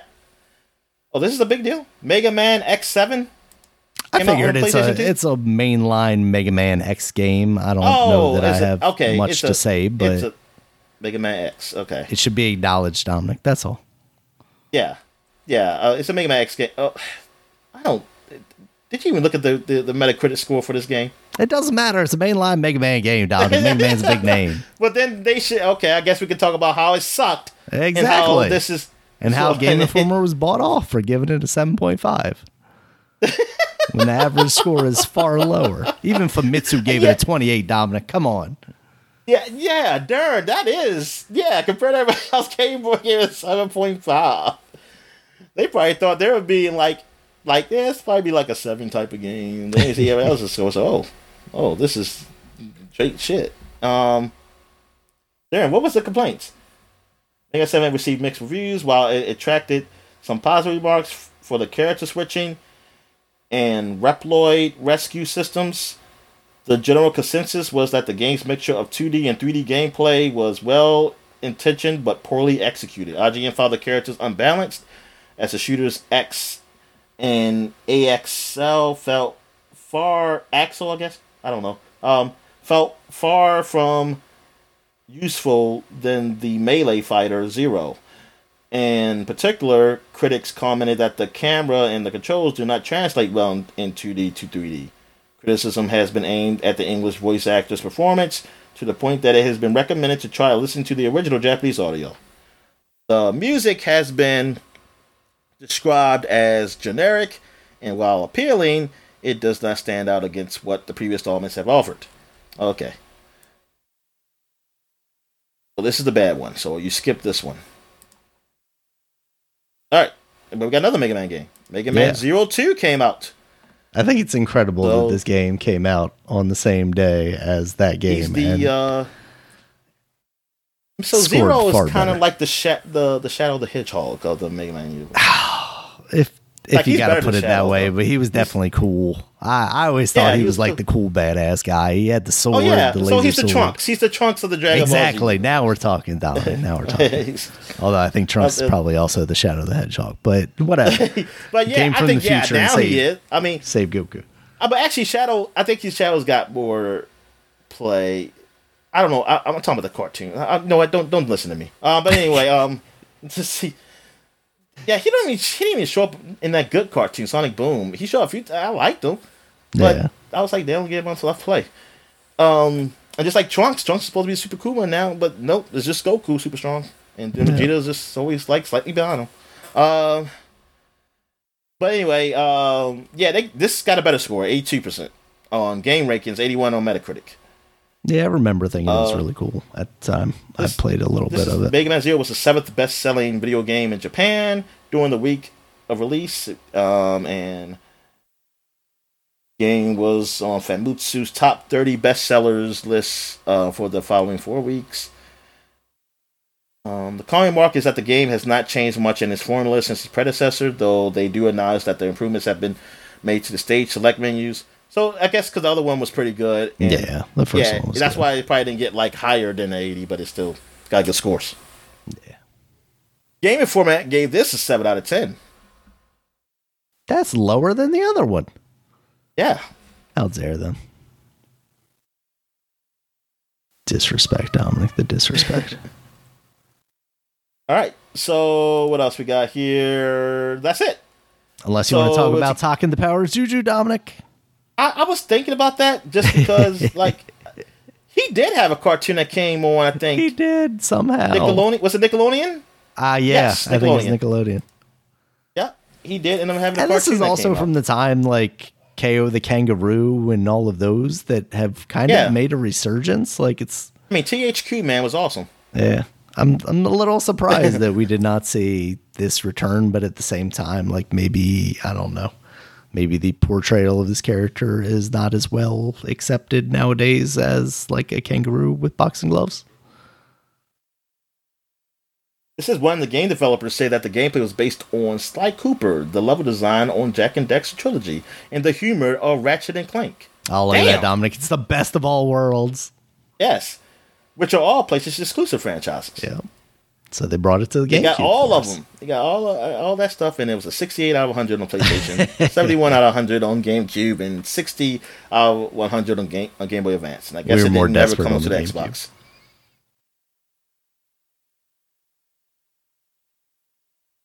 The highest score I see is 8.4 on GameCube by in GameZone, and 8.2 by IGN for the GameCube, but 7.9 for the PS2 version.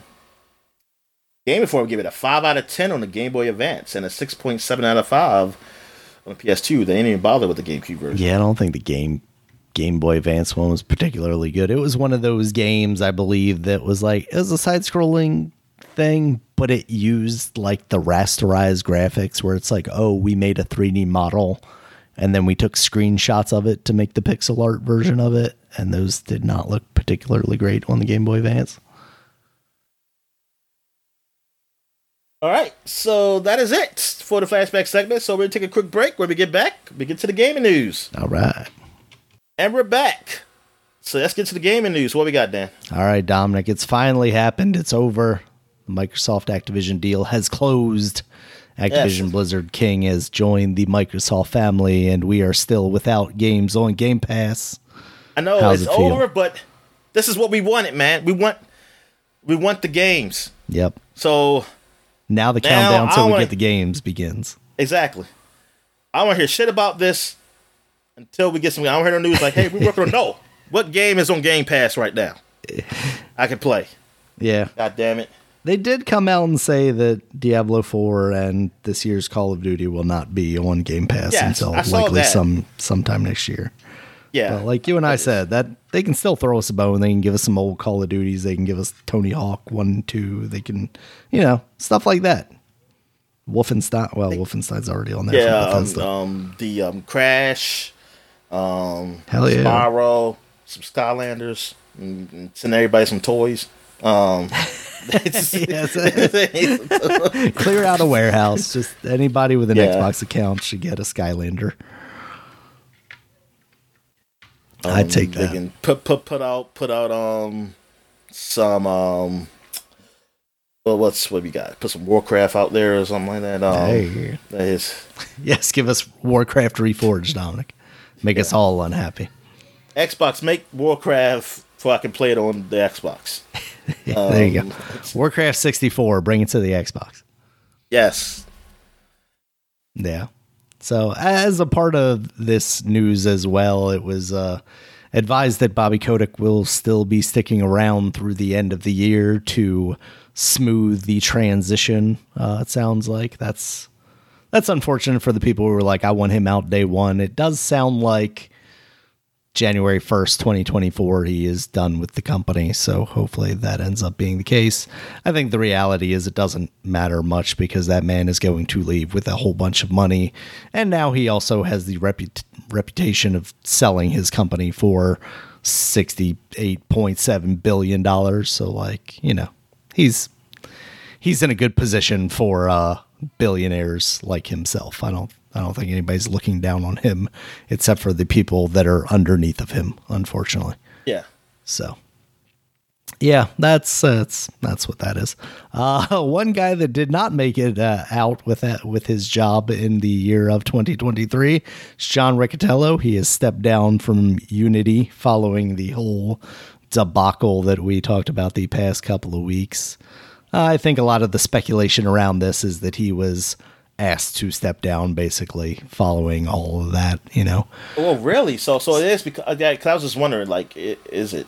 Yeah, he's also been there for I think almost 10 years at this point. I think it's like 8 years or something like that. So he has been there for a very long time. Which, you know, for guys at the top of these companies, we just talked about what's his face last week at Sony. So you know. It's not uncommon for these guys to kind of shift around. He'll probably go somewhere else and fail his way up to the top again. So, you know, It is what it is. But we were looking for heads to roll. People think of Riccitiello? They don't like him? Yeah, I don't think people are a fan of Riccitiello. You know, he came from EA at a time when, you know, they were doing some interesting things like revisiting Mirror's Edge and stuff like that. But he also was around. That's where I really remember him from. Yeah. Yeah. He also was around when they were doing loot boxes and card packs and kind of all that stuff. Also, I think everything you love about video games. Yes, yes exactly. I think last year he basically said anybody that wasn't trying to monetize their games were idiots or something like that as far as developers go. So like, I don't think his reputation is particularly great, especially not for, you know, the gamer side of it. You know, a lot of practices that we were not a fan of. So yeah, sucks for him, but fuck off, I guess. Next up, Dominic, I think we just talked about it last week. Like when, if that thing was real, is it actually going to happen? But the PS5 was PS5 Slim. Basically it was kind of unceremoniously revealed, just like came from a tweet, came from a press release. Hey, this thing's coming out. And part of that may be because it's not like a huge jump. It's not a pro. It's literally just a redesign, much like we've seen of consoles in the past. I think they're saying it's like 35% smaller. It does look exactly like the leak that we had previously seen, where it's basically just like a shrunk down PS5, but now the panels are segmented on either side, and that is to accommodate a removable disk drive or additional disk drive, because you can still get a one with a disk drive and one without a digital version, but you can add that disk drive to the digital version. Now, that drive itself costs $80. They also increased the price of the digital version by $50, so it is now $450, and the disc version is $500.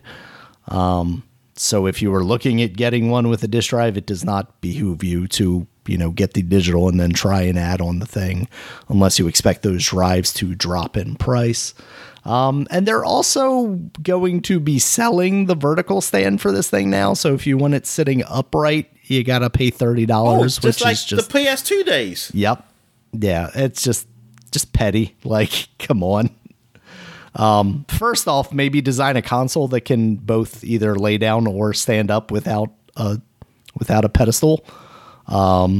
But I guess if you're not going to do that, maybe put it in the box like you did with the original PS5 at the very least. With the increase in price, it does have more storage. Slightly more though. I think it's not like an immense amount, because I think it was something silly like 800 and something gigabytes versus a terabyte, and now it's a terabyte in the digital only version. But here we are again, Dominic. We're seeing these reductions. You would think in costs to assemble a smaller PlayStation 5 with fewer components, and keeping the same price, or in the case of the digital version, raising the price.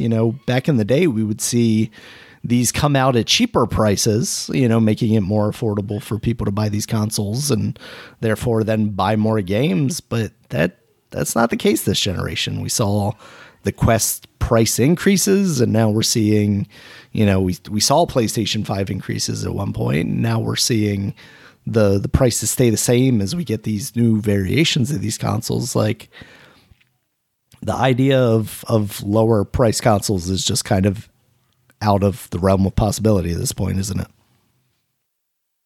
Yeah, it really is.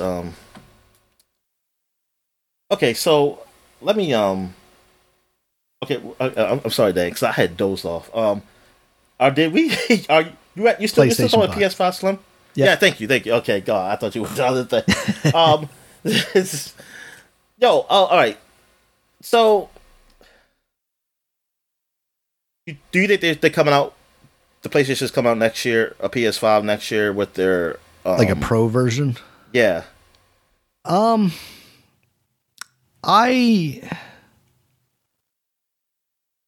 think it is. I think it's unlikely. To see it next year. Yeah, I don't. Yeah, I mean, I don't want them to, honestly. Simply because, I don't think we're seeing it. We've talked about this a million times, but I don't think we're seeing games that are pushing the boundaries. If they go in the direction of like, okay, these games are going to have more ray tracing features, and we're going to have a console that can better handle that stuff at the frame rates that you want. When it comes down to it, what they're going to want is a higher price SKU, right? Like, they want a console that they can sell at a higher price. But considering the fact that we're, I don't know, how many years are we on now from this? 3 years, going on 3 years that this console has been out, and they're still selling at the original price. I don't know that they need to push it like that now, especially because now we've seen what Xbox has to offer, right? Like, based on those leaks, it doesn't sound like they have a Pro in mind. They have kind of a similar refresh and, some additional features in their controller, but they don't really have anything that's coming out to be more powerful. And I think Sony still has, actually now they have the advantage, right? Unless Xbox is willing to drop their price, because we know, or at least perceive that Xbox is going to have an only digital version of that console. Well, that console is going to be only digital. And it's going to be at the same $500 price point as the disc version of the PlayStation 5. Now, how much that matters in a world where we're increasingly becoming more digital focused. It's funny because we were talking about Pokemon in the last segment, and I was trying to think to myself, like, did I buy that game? And the reality is, I don't know that I have many cases for 3DS games to even go through to find that out. Like, if I bought that, it's because it was like on sale on GameFly or something. Otherwise, I'm pretty sure like 99% of my 3DS games were bought digitally, because ever since that became like a viable option, and on a Nintendo console, it's maybe a questionable option, because I can't without breaking out a 3DS look at my purchase history and see what games I bought seemingly. But that's the direction I've leaned, especially for portable consoles. And that's the way it's been since basically last generation. I have, between the PS4 and the Xbox One, I think I have maybe like 3 games that have cases, and the Switch, I've got maybe about the same amount. And that's just because one is the workout one, because that had to come on a disc or on a cartridge. And then I think Mario Kart I bought before a trip on sale, like used on Amazon or something like that. And that's kind of the extent of my physical collection for the past couple of generations. So further to that point, and kind of as a add-on to this PlayStation story, and sort of tangentially related to video games, Best Buy is going to stop selling physical media for movies in 2024, as early as like January of 2024. And obviously that's aided by, streaming services and things of that nature. Like I used to be a dedicated movie buyer, and then I slowed down to like, okay, I'll buy the Marvel movies. And then ever since Disney Plus has come along, I haven't even felt that to be a necessity, because those movies are going to be on there. And obviously movies can come and go, but for the most part on a service like that, that's kind of dedicated to that.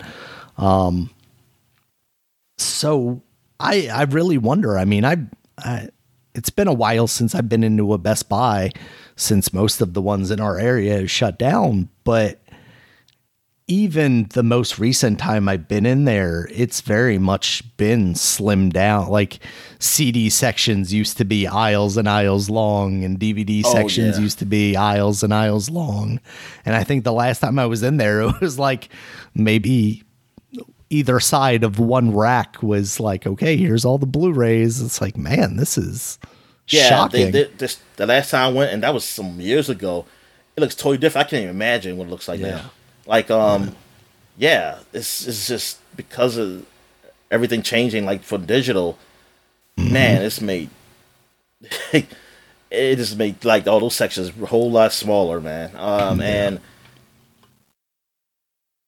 yeah, because it's funny how people were talking about the physical media, and I think it was, I showed you the thing about what was it, Ubisoft, saying that's a guy from Ubisoft saying that like physical media games aren't going to go away. Because like people, they want to be so there's still a lot of people who want to just have the game. Yeah. But like I sent you that tweet, like somebody saying it's like, yeah, I don't believe them, because a lot of games require online authorization, and not only authorization, but then like I said, with the whole patches and shit, absolutely, and everything. Like we said before, we've been talking about, and like I'm just mad. I mean, these comments, I'm thinking like, are y'all in denial? Like, do you know how oblivious are they?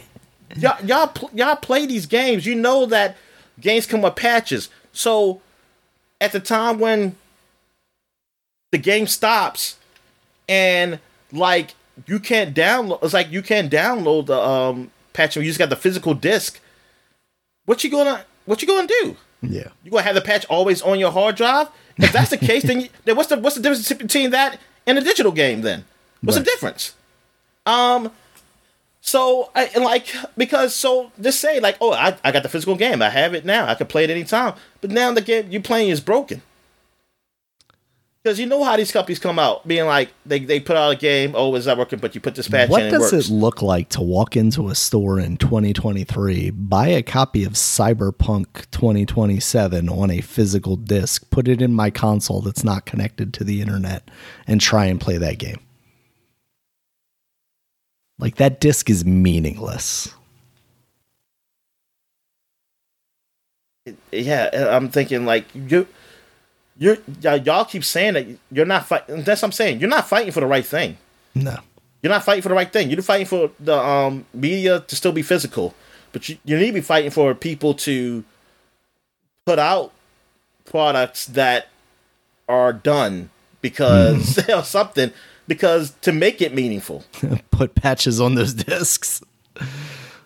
Like you're not. Yeah. Cause I'm like, it's not about like, yeah, you want something that was in the past, but the games aren't the same anymore. And a lot of games like I say, they're online games that don't matter. Like it don't matter about having a physical disc. And check me out. I've got Destiny on disc. And because like, I know some people say, well, local co-op or something like that, and that's some argument for that. Like the only argument for physical media is really, like you mentioned before, maybe Nintendo games, because of how Nintendo treats their online stores for old systems. You see what they're doing. It's almost like, oh, yeah. And because if we're speaking of strictly Nintendo developed games, we're also talking about games. Yeah, that's what I mean. That's what I mean. Nintendo far more games. Finished and refined when they are released, you know. Yeah, it's not. They don't tend to get a patch except for. I mean, there's been a few. There's been a few games because something was wrong with them, and some that probably should have had a patch. Yeah, I don't know. Pokemon, maybe Pokemon. Did Pokemon get a patch? Yes, Pokemon's definitely gotten some patches. Yeah, see, something like that. Yeah, I mean, they're even at the point now where it's, they don't put out games that are necessarily, finished. So I don't know. Like the whole physical thing, like, I don't know what you're arguing about. Like, I'm not saying you're wrong. You can go ahead and, because it won't matter to me. Because I already see that they're not going to make prices go lower. No. And, I mean, and that's what. Now that's the reason why some people like me. I said this like last week or 2 weeks ago. Why people really like? I agree with those people. Those people who talk about like because of sales they find on the physical media. Mm-hmm. They be like they be some or trading really in really cheap physical copies or that's exactly what I was gonna say. Yeah, is that's the only like consumer related thing that makes sense to me is like why it still makes sense to have those things around. If you're a person that likes to buy the game, play it, and trade it in for credit towards the next game or what have you. Absolutely. Yeah. And then when they have like those clearance sales stores, like of a game, because, they're trying to just get rid of it. Like we're going to see at Best Buy and Walmart apparently. Cause now there's word out there that because of that, because of that slide about the digital only Xbox, that Walmart may stop carrying physical Xbox games next year, which would make sense because if I don't know when they plan on releasing that, I think it was winter of next year is what that slide had. Why would I carry a product for a console that doesn't exist basically? Yeah. So, I mean, that makes sense. I mean, we've talked about it forever that though, like the Xbox Series S should have been the Game Pass system. Like they should have been selling that as basically like, here, you can have an Xbox Series S as long as you sign up for Game Pass for 6 months or something like that. You know, like they could have been giving those things away to get people locked into the ecosystem, but. Yeah, I mean, still clearly based on the sales from those leak slides. Also, it's still sells more than the full version. So like they did something right with that. But yeah, we're going to continue to see the death of physical media in these forms. I mean, you had brought it up when you had sent me those tweets, basically like people are considering this like vinyl, and yeah, these are not the same things. You know, we're not getting freaking Taylor Swift releasing an unfinished version of her album on vinyl that you then have to connect to the internet and have like the bass line added or something like that, you know? Well, I don't get, like, that. Now I get, it's funny how the older I get what comprehension and things of that nature, like stuff in school where they teach you, like, like I get, oh, so now I know why the use of it is, because I'm like, I would think a person, I hope the person who wrote that is freaking in school, like I hope he's in school, because you're I'm reading like, the you words, can't be but you're not understanding. Because I'm like, you literally type this up or text this up to Twitter, and you really think that's the same thing? This is the same thing as like music, like a video game, like what the hell?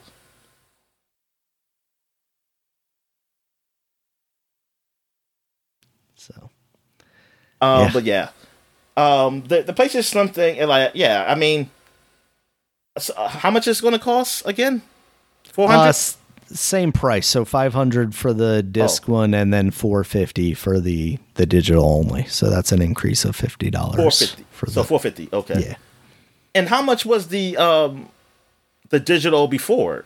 $400. It was $400. Yeah. So the Slim is more than the other one. Yep. So they are effectively raising the price. But it has more terabyte. That's what it was, right? That's what it is. It's slightly more storage, because I think the digital only version had some weird number like 825 gigabytes or something like that. Whoa, what? Whereas, it was that? I thought it was still the same. No, it was something weird like that. And well, I think both PlayStations had that because of the storage that they were using, it was some weird like number that wasn't exactly a terabyte.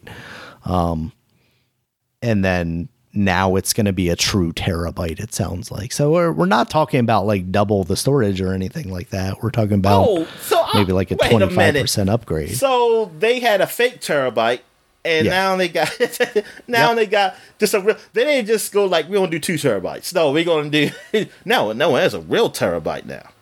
Man, what the fuck?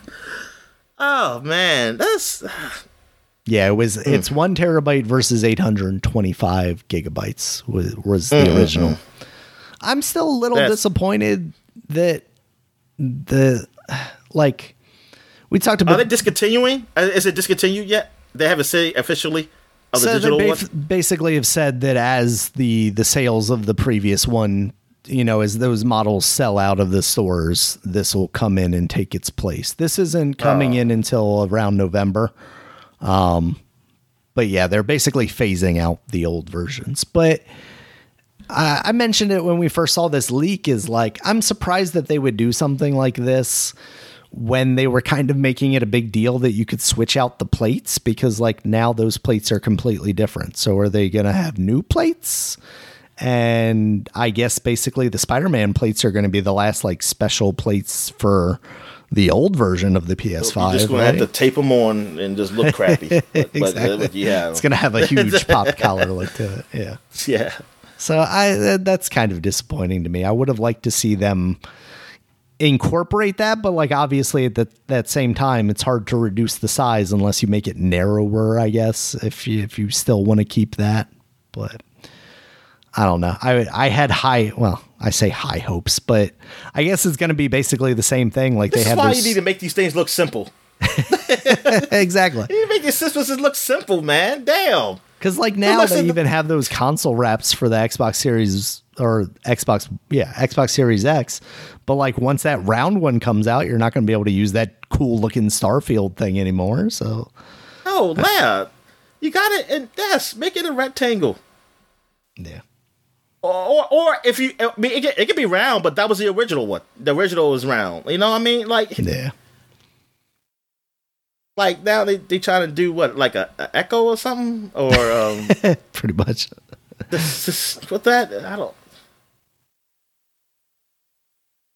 Whatever, man. Damn. I think it's this is the longest I've gone without getting a new system. Yeah. And that's just because how the ecosystem has worked. Because these games, I'm still able to play them. I'm still able to play them. Yeah. So. Ah, that's what we got going on there, Dominic. Did you see anything else story-wise? I know it was a little late this week that you're interested in talking about. Nah, I think I'm good, man. All right, we'll get into these new releases. We got a decent amount this time. First up, Forza Motorsport. You talked about that a little bit earlier. PC and Xbox Series X. That's, of course, on Game Pass as well. Little Gator game. That's a game that's been out on PC for quite a while now. That's now out on the PS4. Is it Gator Golf? No, it's a little platforming game. I feel like you've probably seen it before because he's been kind of around. Is he a happy looking gator? He is a happy looking gator. He's a very cutesy looking gator. But that's a platforming game. I've heard good things about it. And that's out on the main consoles now, PS4, PS5. Oh, no, I don't think I've seen this guy. No? I feel like I've seen him around like Humble Bundles and things. Oh, he's Link. He's a shirtless Link. Gator Link. Gator Link.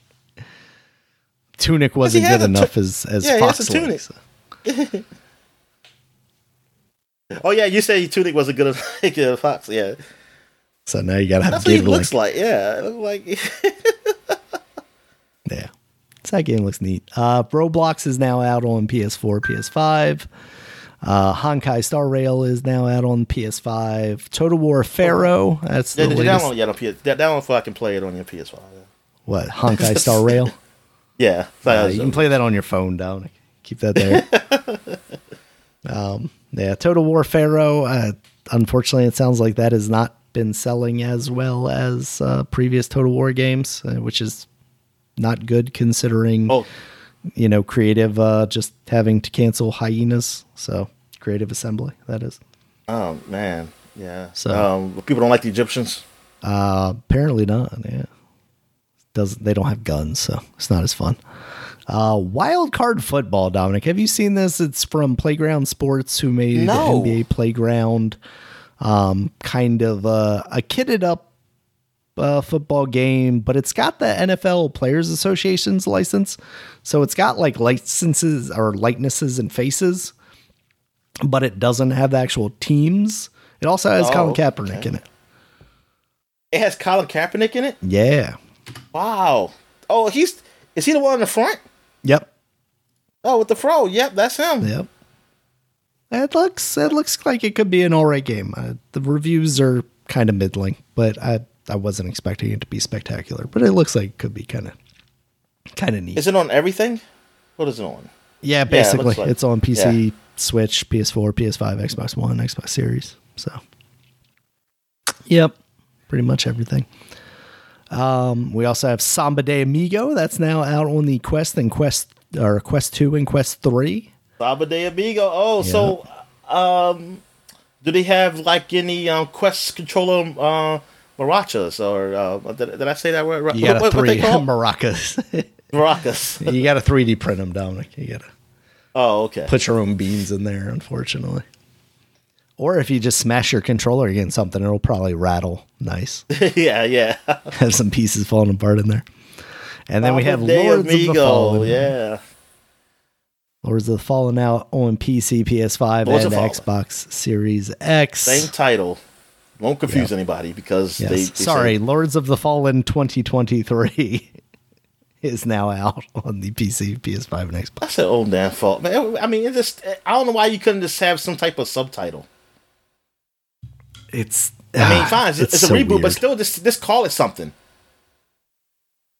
Didn't work the first time. Maybe try something different. But yeah. So that's kind of the big release this week. Next week, we really get into You know, I saw in Game Informer they already have a review in progress for Sonic, which did not make much sense for me. I know, what do you have to do that you couldn't finish that? They said something about like wanting to play with other people and stuff, but it's like, okay, like when's the embargo on this game? Because like, why do you feel like Sonic is big enough for you to warrant like having to release a review that's not finished? Exactly. I ain't gonna be no review of progress for Mario, I bet you. No.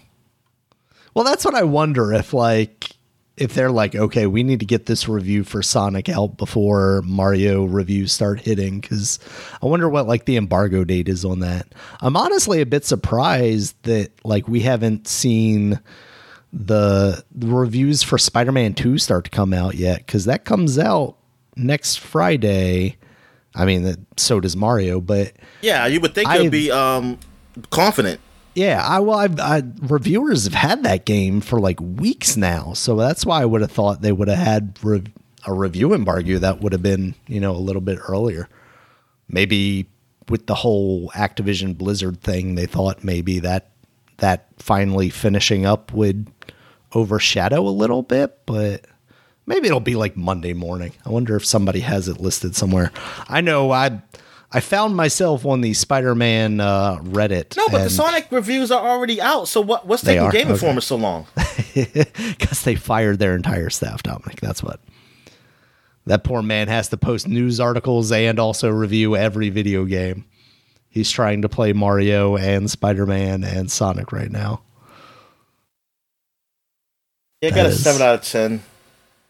That's I saw somebody said, yeah, I bet you these and the same reviewers won't give the Mario a 10 out of 10. They say they're hating.